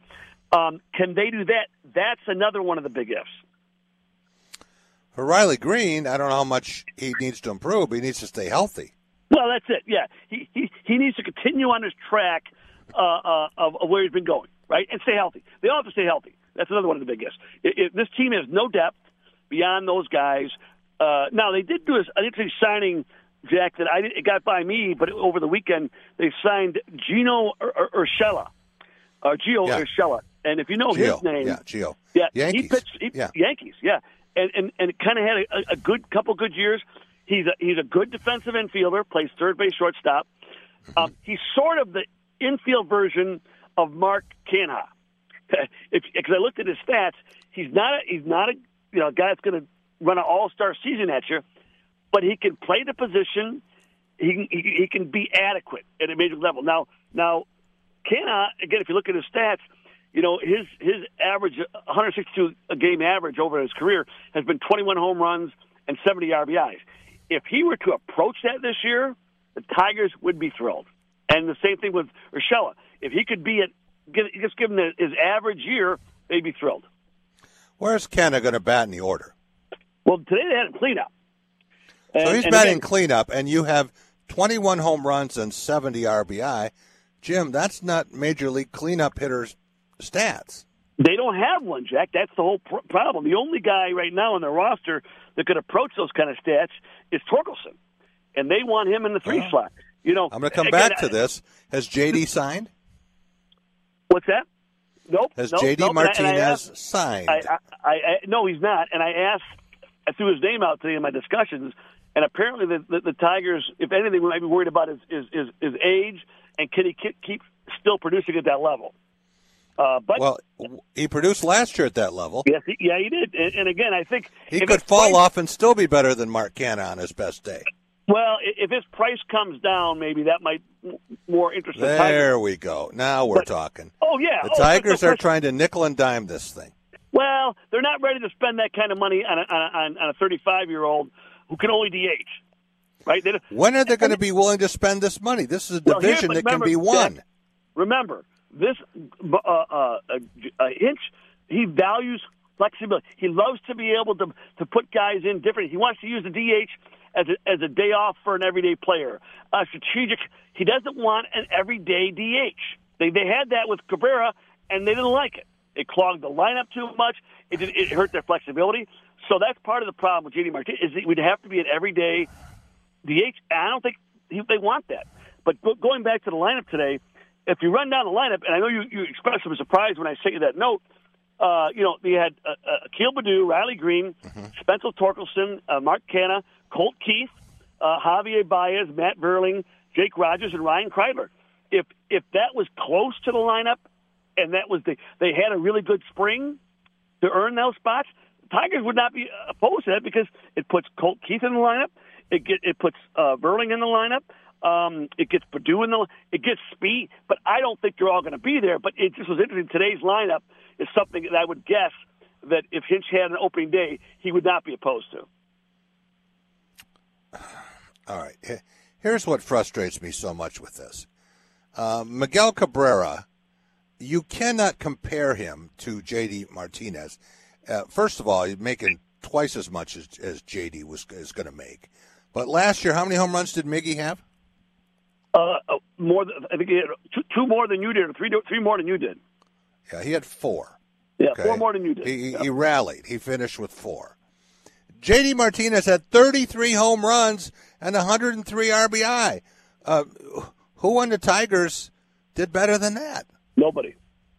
Nobody. Well, again, I, I, I- think again it, it- it's so early. I've never been down to spring training this early, Jack. Normally, I go down like the third week of March. Yeah. And the rosters are much more set, but it's so early right now. They're still. I mean, it was by the end of the game today. It was that it was who was that? Who was that? You know, like you normally see in the spring games. But um, but I wouldn't rule out JD Martinez at all, especially if if, if this team solidifies and they say, you know what, we could dedicate a slot to a JD Martinez. I I don't like Mark Canha in in in the uh, in the leadoff spot any more than you do, uh, and I think it's and it's it's a big hole You in mean their the lineup. cleanup spot? A cleanup. It's a it's a hole in their lineup to not have a, a really proven productive hitter, everyday hitter like like like like a JD Martinez. So they're not done. I don't I don't think for a second they're done. I don't I don't think signing Urshela and, and, and Canha is going to be their big moves. But as of now, though, they want to see what these young guys can do. They want to see they want to see what Colt Keith can do. They want to see what um, uh, Jace Jung could do. Now, I, I do have a couple things I want to throw out to you today, Jack. Yeah. I've got a couple of my candidates for spring training phenom. Ooh, okay. Okay, so here's where I'm going with this. I think for on the on the pitching side, Jackson Jobe. Now he's he's a well known guy. He was an overall fir- or Yeah. one of the first, uh, and he's he's moved right up in the system, right? But he's been injury free. Like that, that's a nice thing to say about one of their young pitchers because none of the other guys have been. Between you know um, uh, uh, Turk Skubal and and and uh, the rest of their young guys, they've all been hurt, right? At one time or another, they've. Jackson Jobe has not been injured at all, so that looks good. I think he might be the guy that, that could really draw some attention as making the over, opening day roster as a starter. Not going to put him in the bullpen, right? But on the hitting side, here's my guy. His name's Brady Allen. He's a guy they got in the trade. Hit home run today. He did. Uh, he's the guy they got in the trade last year with the, with the Marlins. He's an outfielder. He's he's he's only been in the in the minors three years, but he's he's an everyday player, and he's got some pop in his bat, as you saw today, right? But if you, I went back and did some some research, he's not been above below eight forty in OPS in any of his uh, last two seasons, right? So well, that's what maybe- Hobby had the last two years if you add them together. yeah, yeah. So maybe if this guy can prove to be consistent with the pop, he might be something. Because right now he's a non-roster player, right? But he's the kind of guy because they- they're so short of everyday players with pop in their bat. Okay, and again, he hit the hit the home to right field, and he went a long way. Uh, how many guys they have that can do that from the from from batting from the right side of the plate, right? Um, So that's my candidate for phenom as an everyday player is Brady Allen. So we'll see. All right. Uh, any other first day observations? Yeah, a, a couple. Um, you know, you'll appreciate this. This might be kind of inside baseball for, for, for our listeners, but I want to tell you this. You've been in, in many, many Major League Baseball press boxes, right, over your years? A few. If, you if, if you picture it, the guy in the middle of the front row is always the the official scorer, right? Right in the middle of the front row is Yes. always official scorer. Not so in Lakeland. You know who the guy was in the middle of the front row and, and, and kind of pushed the score off to the side? The guy running the clocks for the pitching times. Oh. That's the guy that was because he had buttons, he's got things to put. But it's almost like that's become a key spot is making sure that's done right because the game moves along, no question about it. But it's amazing how technology has changed now, and that's almost a more important spot than the official score. Okay, So- that's interesting. Yeah, and then and then I also, um, uh, you know, it, it was interesting because in in the in the in the uh, concourse down below, uh, like every ballpark now, they always have all these things going on. Well, they had a an auction to benefit the Ted Williams Foundation and also the Detroit Tigers Foundation. They were partnering together in this auction. So, and all the stuff you see at auctions, silent auctions, this one's signed by this guy, this one's signed by that guy. But I, I noted the two pieces that were sitting right together. There was a signed picture of Denny McLain and a signed jersey of Jose Canseco, right next to each other. So yeah, how much I did you bid for those? did not bid for them, but they were down in the bad boy corner. But I will tell you, there were there the, the top bidding piece that I saw was a signed autograph by Alan Trammell, as it should be. Wow. And what was that on? Uh, it was on it was on an autograph or a photo. What is photo? Okay. Okay. Yeah, but they and they had an Al Kaline piece, but no autograph. He was second. Oh. Uh, but but but that but that was I just found that I thought I thought the Denny McLain uh, Jose Canseco uh, pairing was very very very interesting. Yeah. Yeah, kind of the the bad boy. Uh, yeah, that's perfect. That's the so, bad, when did you get there? What's that? When did you arrive? In Florida or at the ballpark today? In Florida. Yesterday. Okay. So, How are you spending the rest of your time? I know you're not at the ballpark from 7 a.m. to 7 p.m. Well, no, I'm going to go home and I'm going to study stats all night, Jack. I'm going to I'm going to get out. I, I I will study between now and midnight all about the players tomorrow, so I can know everything about every player when I see them play tomorrow. You'll be at the pool or you'll be at some sports I will bar. find something fun to do. Yes, and and then and I'll be, I'll be back to the park tomorrow, and then and then we'll see uh, the, tomorrow's game if it's any different today. Probably not, but again, this is starters play early, and then you run all the guys in. And again, I think I think a guy like Brady Allen took great advantage of that opportunity today by hitting that big home run. All right, I have to ask you about split squad games. Oh boy, yes. H- How many of these do the Tigers have? Good question. I'll tell you. I'll tell you exactly how many. Hang on. I've got it right here. They've got um let's see, maybe three or four, four, four the whole. So how team. did they decide? I mean, do they just say, okay, our best guys are going here, our maybe uh, first year guys are going here? Do they mix it up? Uh, well, part of it depends on where the split squad is going to. If it's going for a three-hour ride, ain't no veterans going on that bus. yeah, yeah. They're all staying home. But but I'll tell you, they, they they've got one at, at the one uh, at Baltimore is is tomorrow. So I would say that's a pretty far. That's a that's a good two-hour, maybe three-hour ride. You won't see many veterans going tomorrow to Baltimore. Um, New York is the next one after that, and that's close. That's Tampa. So you might see a smattering of veterans going to that game. And then the last two are, oh, excuse me, there's actually five. Two are at Toronto, which is which is um, which is not far. Well, it's actually it's it's over near Clearwater in Dunedin. That you might see some some veterans dropping off. Um, and then um, so so again, it depends on the bus ride and who they want to get work. You might see some pitchers go on a split squad on the road because they want to get more innings to them. But generally, the home game of a split squad game is going to have much more familiar names, and I expect to see that tomorrow. All right, what kind of crowd did they have today? About half, about half full. Um, they had nine thousand um, for their. They played the first game against the, the Yankees, um, and, and that was they had nine thousand and change for that game. But today was about half. I'd say maybe forty five hundred, which is a good crowd. Um, but it's early, and it was you know in Houston, you know. But um, those crowd, and it was a beautiful day though, which really always draws people.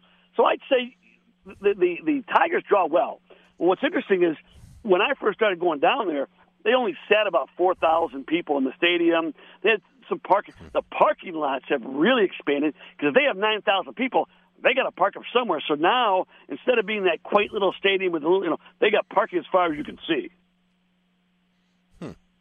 And what are the ticket prices? Um, you know, I, it's a great question. I, they're under twenty bucks, and that's one of the great values of going to spring training. And, and not only is it cheaper, you can get up closer to the to the players. They'll sign autographs. They'll never do during the regular season. You feel part of the game because it's all everything's closer. So it's it's really for anyone who's never done spring training and they're a baseball fan, it is truly a unique experience without a doubt. So when most fans, let's say they want to get a spring break, Michigan State, in fact, is on a spring break right now, uh, decide to head to Florida and catch some spring training baseball, do they anchor in the Lakeland area and uh, just stay there, watch the games at Joker Marchant, or do they travel around and follow the team wherever it's going for a week? Well, that, that that's great. I mean, it all depends on how how and how uh, uh, dedicated a fan they are. There's used to be they had three teams all in Polk County. The, there, there was there was uh, Cincinnati, there was the Indians, and they were all and, and Detroit. They were all within a half hour of each other, right? You could see games anywhere those those three fields within. Now, though, the closest field is Tampa, and, and, and the furthest ones are, are Palm Beach and and Jupiter. So to go to other other, you got to be pretty dedicated to go to other fields and, and follow them around. There's nothing close. Tampa's about an hour and a half away. That's or a good hour. That's the closest. So what I would say, if you want to see, you know, as much baseball as possible, is pick uh, pick a time when they've got two or three home games in a row, and then stay based in Lakeland, and just because driving anywhere in Florida, as anyone will tell you, is miserable. I four is packed all the time between Tampa, uh, Lakeland, and Orlando. it's just always packed. So driving around is not as easy as you might think, especially as spring. Right now, it's quiet here in, in, in Florida. Another two weeks, once uh, March comes, in, it's spring break, and all of a sudden everything gets busier. So if you want to see baseball, I try to stay as much as close to Lakeland as you can. If you want to see other parks, that's great. It'll just take a lot more planning and plan on driving a lot to get to the other parks. But, but again, you're, you're, you're, if, if you want to come down now, if you want to make Lakeland one day and you're going to Disney with the grandkids or whatever, that's great. You know, just stay near Orlando, make the drive over, and go back. Um, but if you want to make it a baseball trip, you want to base yourself around Orlando or around Lakeland. All right, sounds good. Well, we will talk to you again tomorrow at the same time, right? Yep, yep, uh, yeah. Uh, hopefully After another two-hit shutout. Well, uh, don't hold your breath, Jack. It could be 14 to 12 tomorrow as much as anything because you never know about these spring games. Today was exceptionally well played, exceptional defense, and really good pitching. This early in spring training is unusual. Uh, However, we'll say this: the pitching is usually ahead of the hitting this time of the year, and that's proved to be the case today.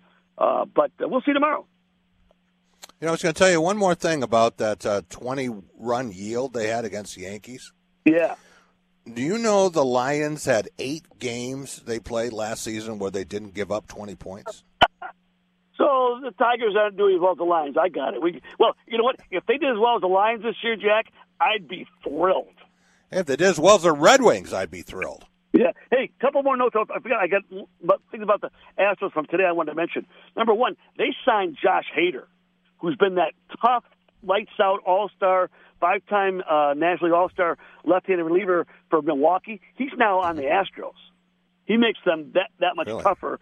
And also Jose. Altuve, who I, who I think is a Hall of Fame track kind of guy.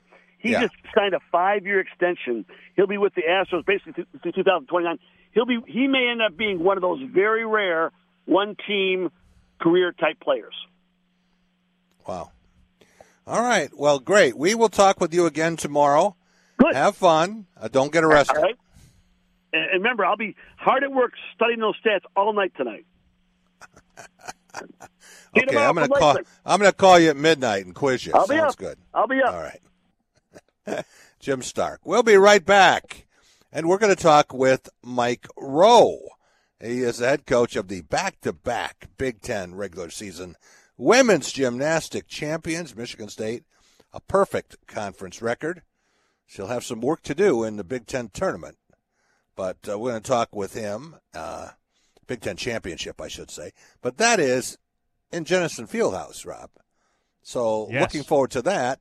And we're also going to be joined by Nikki Smith, tremendous athlete. And if you have not seen any of her routines, you can just check out the Michigan State Gymnastics X site, and uh, you'll be dizzy watching her.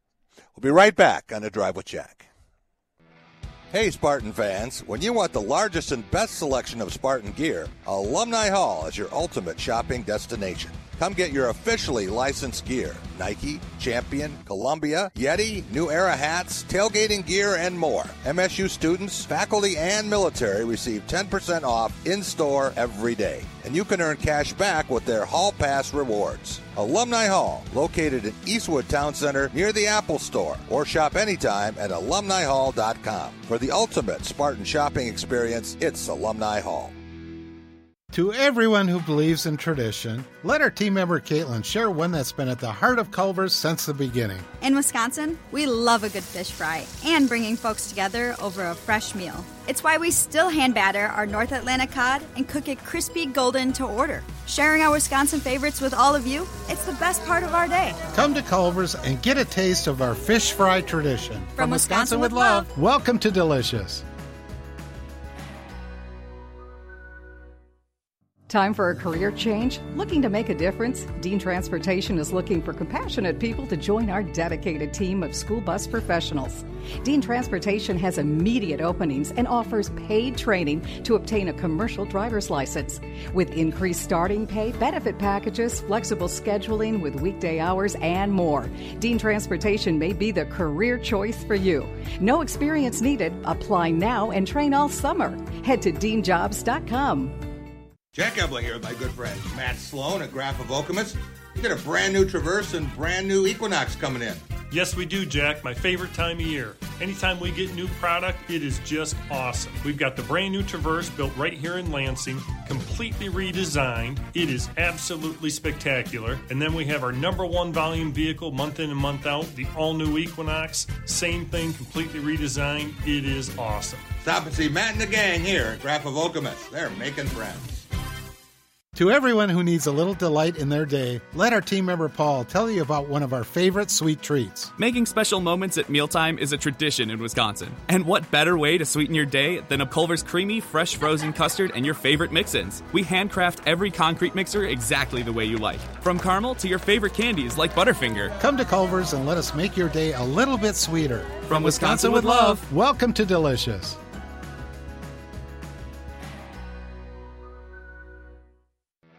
Hey, Spartan fans, when you want the largest and best selection of Spartan gear, Alumni Hall is your ultimate shopping destination. Come get your officially licensed gear Nike, Champion, Columbia, Yeti, New Era hats, tailgating gear, and more. MSU students, faculty, and military receive 10% off in store every day. And you can earn cash back with their Hall Pass rewards. Alumni Hall, located in Eastwood Town Center near the Apple Store, or shop anytime at alumnihall.com. For the ultimate Spartan shopping experience, it's Alumni Hall.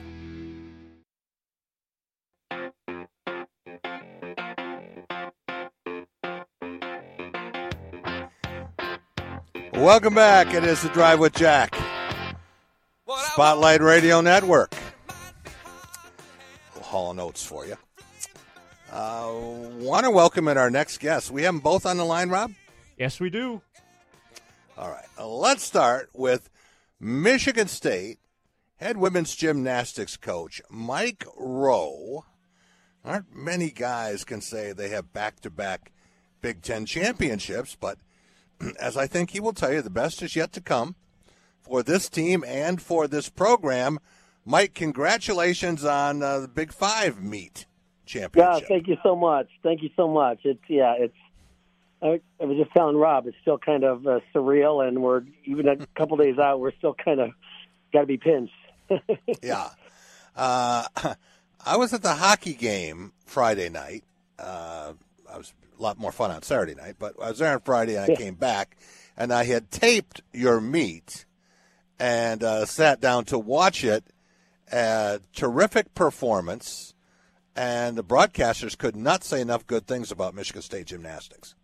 Yeah, it was pretty exciting. I haven't had a chance to see all of it, but I've heard some really nice comments and saying that came from the color commentators and uh, just you know overall the opinions of the production itself and how Big Ten gymnastics is is getting competitive. Yeah, yeah. It was a good show. Well, you have so many excellent athletes, and you never know which one is going to be the star in any given meet. Uh, we know what Skyla can do in the all around, and uh, we had Yeah. Sage Kellerman on the show.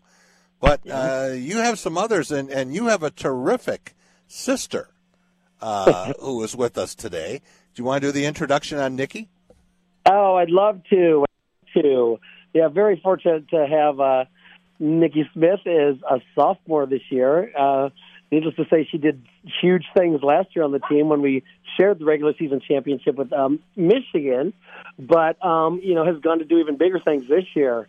Um, 1001 vault, 1001 floor. Um, she just never ceases to amaze us, and you know what a sweetheart. Uh, there's nothing, nothing that you know surpasses all of our expectations that we ever thought when we recruited her, and we're just so fortunate to have her because she's the whole package. Mike, normally uh, an athlete has one event that's kind of like their calling card, and maybe they're Mm-hmm. all rounder. But how many athletes have you had who've had tens in two different events? Yeah, uh, in in my 20 years coaching collegiate, good coach, coaching college gymnastics, none. it's a new thing for all of us. Nikki, congratulations on your performance and that of the team. What's different this year when you can say we're the outright champions? We're not sharing it with anybody. Um, thank you. And I just think we all are contributing a lot, and I feel like we all are getting more confident with our gymnastics, and we all um, just have high expectations for ourselves. So I think that's what's different. We expect more out of ourselves, and I think we can do it also. All right, Mike. Uh, I'm listening to Nikki's voice, and it's the first time Mhm. it's registered to me how mild and meek she sounds. And then you watch her out on uh, the mat, or she's doing the vault, and she's this dynamo. This voice does not go with this athlete. I know it's hard to figure out, huh? Yeah, yeah, she may be a little bit shy, but don't let it don't let it fool you. you can She's not that shy out on the mat. We know her Oh she's no, she, she saves her energy. That's for sure. Nikki, You know, what's it like? One of those, Yeah, go ahead. she's one of those people that doesn't have to talk about it. She just goes, "Watch me." There you go. Yeah, that's that's the best way. You know, I, I used to love uh, Barry Sanders when he would score a touchdown, and he didn't have any histrionics. He just hand the ball to the ref, and he said, "You know, you want to act like you've been there before." So it's kind of like that. Nikki, what's it like to have a sister on the team? You're the younger sister, but uh, you've got that family thing going, and, and now this entire team is a family. Yeah, I love being on the same team as my sister. Um, it was a- very helpful for me uh, just to have that bigger person here for me for my two years and having someone that I can go to and that understands me deeply. And so, and we always get along, so we're always having fun and a good time in and out the gym. So it's it's a great feeling just having someone that's close to me and just being there whenever I need her. All right. uh, How does Nikki Smith have fun when you're not flipping through the air? What do you like to do? Um, I like to shop. Um, Oh. Yeah. um, watch TV and hang out with my friends or teammates. Well, you start to get some name, image, and likeness money. We know where we can find her, Mike. She'll be in uh, Oh, yeah. some clothing store somewhere. Uh, yeah.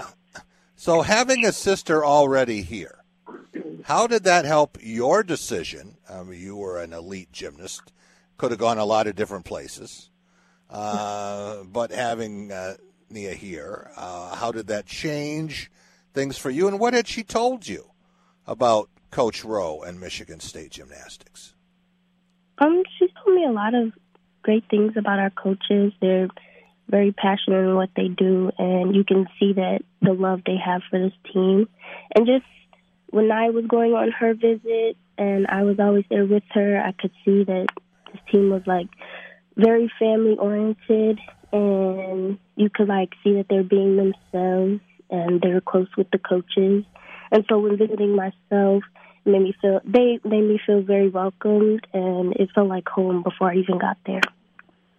What's your major? What are you studying? Um, studio art. Studio art. What do you want to do with that after the Olympics? Um, I want to do nails and the a nail tech. Yeah. Really? Yeah. Okay. Well, yeah. Come back and you can do the nails for all the athletes on the team. That would be interesting too. Yes, that would be great. Uh, Mike, how did you find Nikki? You probably knew her through her sister and all the elite competitions she'd been winning, right? Exactly. We've been watching her for a long time, and we were very fortunate to get her sister Naya at the time. And you know, Naya's been an all-arounder for us from her from the minute she stepped on campus and done great things for us. And just knowing that Nikki someday would be coming down the pike, but not knowing, you know, what her interest would be or where she'd consider going or whatever. When she came to see us, we were like, oh boy, this could be real good. and we were, yeah, we had no idea.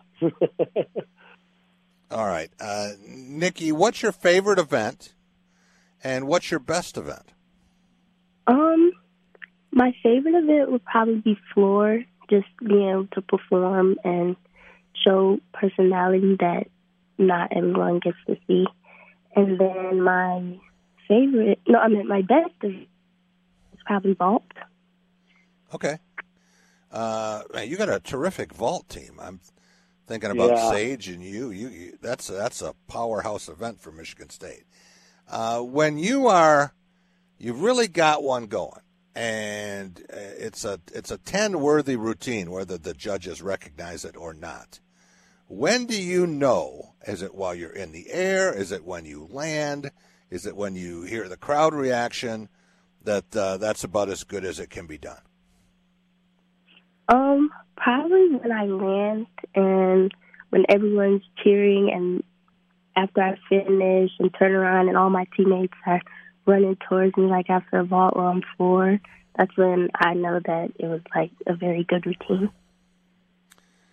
And how much better can you get? We know how good you are as a sophomore.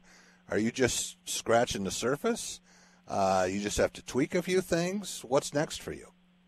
Um, I feel like I can definitely get better uh, with consistency and the little things like form, but I feel like I'm pretty strong on a lot of things, and there's always more room for improvement. Mike, we've talked a little bit about this before, but when you have a sophomore like Nikki and she's had perfect scores and she's so personable, how does that help you in recruiting other elite gymnasts? Oh, it, I mean, it helps a lot. Um, you know, it, it comes from you know Nikki's past with a Nastia Liukin history and her qualifying qualifying to Nastia Liukin so many times. You know, in her JO and DP career, and then winning it her la- her senior year in high school, coming to us. You know, everybody we pro- well, we definitely had more five star recruits and four star recruits coming to campus this last year than than we've had since I know I've been here. Um, And that's and it's for that reason. They want to go where the talent is and where the success, they see the success starting to happen. So it's really helped us in our recruiting. And and most right. of them know her too. They know her personality, so that helps too. You know. Yeah. The women's gymnastics schedule is interesting, if not unique. Uh, you've got a break here now between league competition and uh, March 23rd, right? Yeah, we have uh, three, two home meets and an away meet down in Texas before the 23rd. Yeah. Is gymnastics the only sport that ends its conference season and then has non-conference stuff before they have their conference meet or conference tournament? I, you know, I really couldn't be, be get, even close to answering that question. But I know, you know, some some sports have the outdoor sports have like like an early fall, and then they finish in the spring, or they have a separate short fall and a little more in the spring too. So I just think what's what's unique about our sport, and it's going to be even different next year because you know two new teams coming to the Big Ten. Um, It's nice because we can get out of our region. We can leave our regional footprint and see some other teams, whether they be SEC or Pac-12 or you know whatever. And that's kind of nice because judging is different. You see you know different styles. You know our team always rises to the occasion when it's you know out in Vegas. We're featuring you know we're going against Oklahoma in the very first meeting Yeah, of the season. yeah. Um, So it's it it was this season was great for us in that respect because I think it got us off to a really good start. The girls were prepared, they were hungry, and it really developed some consistency. So we've been, you know, pretty much climbing in the rankings every week and still kind of stagnant at number eight. I don't know if say stagnant, but number eight right now. And our vault team just moved up to fourth in the country. Wow.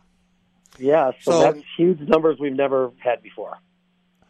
So, Nikki, you've got a couple of meets, a couple of uh, home opportunities, great chances for fans to see uh, this terrific team before the Big Ten championship. How do you approach this? Uh, do you experiment a little bit? Are you just trying to perfect or fine tune something? Obviously, uh, knock on wood, everyone wa- wants to stay healthy. How do you deal with this up uh, for the next three, four weeks? Um, trying just to perfect and just go out there and do what we normally do. We might have some people rest some events before like the really big meets, and just making sure everyone's healthy.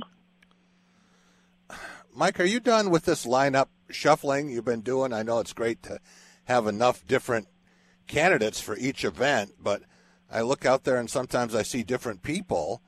Uh, and will you do some of that in these next couple of weeks, uh, either to rest or uh, you know injury prevention, or or are you pretty well set on the six for each event? No, we're we're obviously we because of the depth, we're really trying to take advantage of the opportunities, and you know, obviously, we're still trying to set ourselves a little higher in the rankings. So when it comes to the seeding at after the conference championship, we'll position ourselves in the right way to hopefully qualify through to uh, you know round three and four of the NCAA championship. So you know, we're just trying to be real smart, um, strategic, and with you know, some of the kids are a little banged up and a little sore, and right, you know, there, there's no guarantees. So you know, we're modifying, we're we're not intensifying anything. Other, you know, our our plan is the same. The the methods are the same. The the the process is the same. So, you know, we're always quality over quantity, and if the quality isn't quite there on any given day, we just rest it or move on to something else because the hammering's not going to get you the longevity that you need from any of these you know, right. young athletes. So um, we're just trying to be real smart and, you know,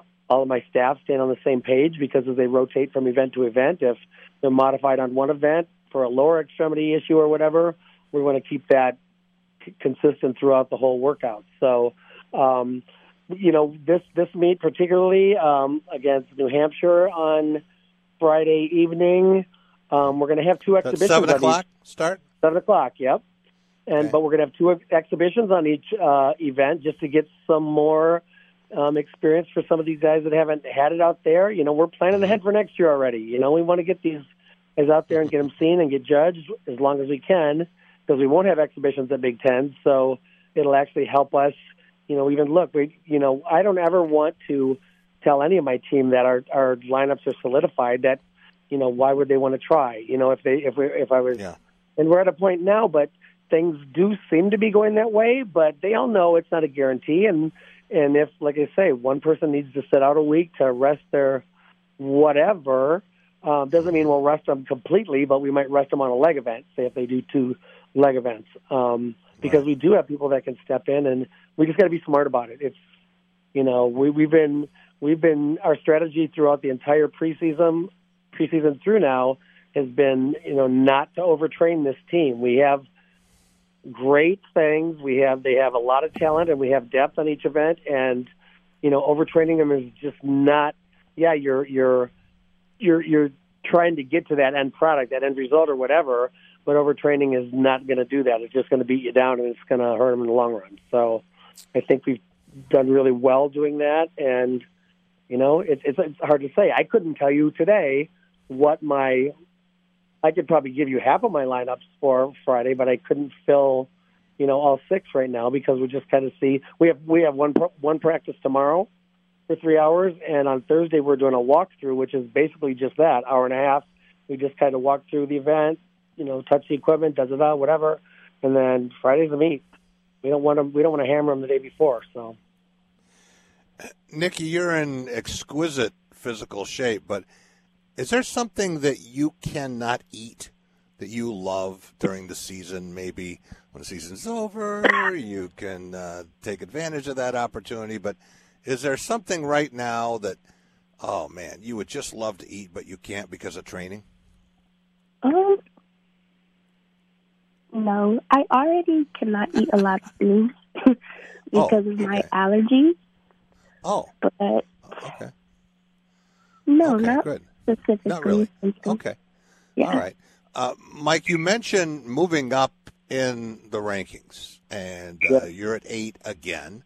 I notice uh, a team from the Big Ten has moved ahead of you from 10, I think, to or 11 up to seven. And I, as I look at that, uh, you're the Big Ten regular season champion. You've beaten that team twice. You have a higher top end score. I think you have a higher average. Yeah. So what am I missing? Well, they got to drop that score that they had out in Las Vegas finally, which bumped their Oh. average up a little bit.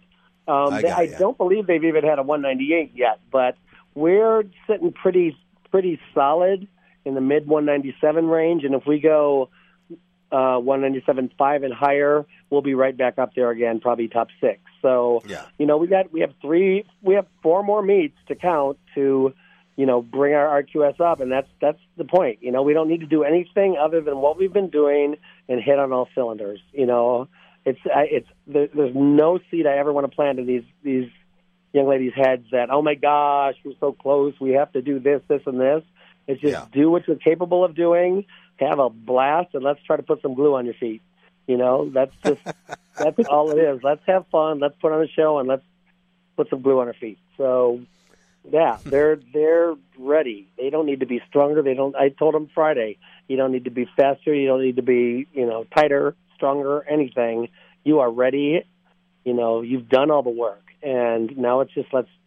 We're at the the, the bare the bare bones minimum, the the end of this this this ride, and um, it's all going to be fine. Every I, I think the more we have fun and the more we put on it, like putting on a show every every meet or whatever, the more we get out of it. You know, um, the crowd gets into it, the judges get into it, and the scores reflect it. Well, your team certainly does put on a show. We know that much. and uh, looking forward to a couple of more meets. You mentioned Friday at 7, and then uh, the following weekend also? Following weekend, we're having a quad meet actually with Fisk University, one of the uh, three HBCUs that's just added programs, and Fisk is going to be here on Saturday at two. It's going to be Fisk, Greenville, and Central Michigan. So we'll have four teams all going at once. Terrific. And that'll well, be our I look forward to senior night. seeing you at uh, the Big Ten Championship in Jenison, Yeah. if not before that. And I think that's going to be a blast. You got the whole thing open, right? You're going to Oh, take yeah. that Oh, curtain yeah. out. And Yep.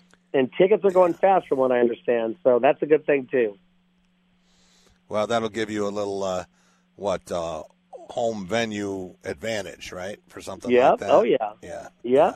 Well, and the thing is, is it's you know the Big Ten is is really strong. I mean, I, for people who saw the first well both sessions this weekend at the Big Five meet or whatever, Friday night seemed to be like a barn burner, but it was tight. It was close, and those top four teams, us and Minnesota, Michigan, and Ohio State, it's going to be the best ticket in town.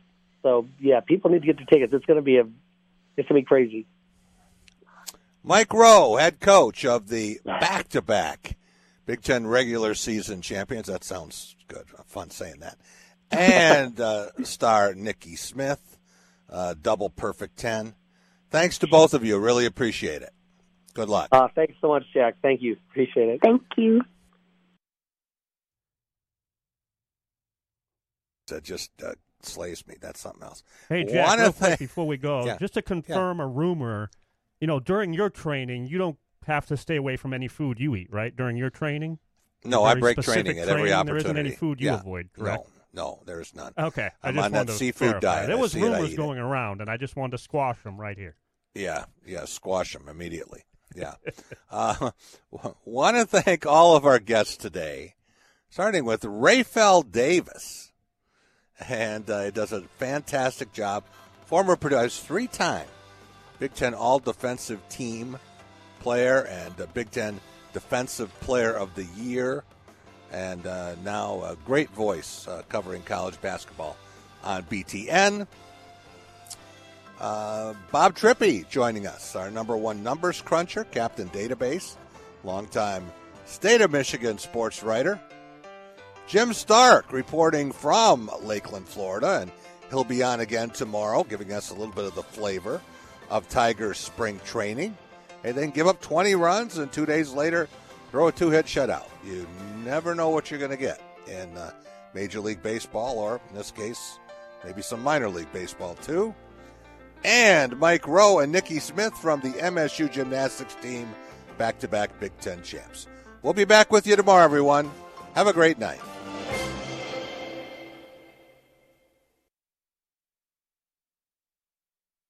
Lucky Land Casino asking people what's the weirdest place you've gotten lucky? Lucky? In line at the deli, I guess? Aha, in my dentist's office. More than once, actually. Do I have to say? Yes, you do. In the car before my kids' PTA meeting. Really? Yes. Excuse me, what's the weirdest place you've gotten lucky? I never win and tell. Well, there you have it. You can get lucky anywhere playing at LuckyLandSlots.com. Play for free right now. Are you feeling lucky? No purchase necessary. Void where prohibited by law. 18 plus. Terms and conditions apply. See website for details.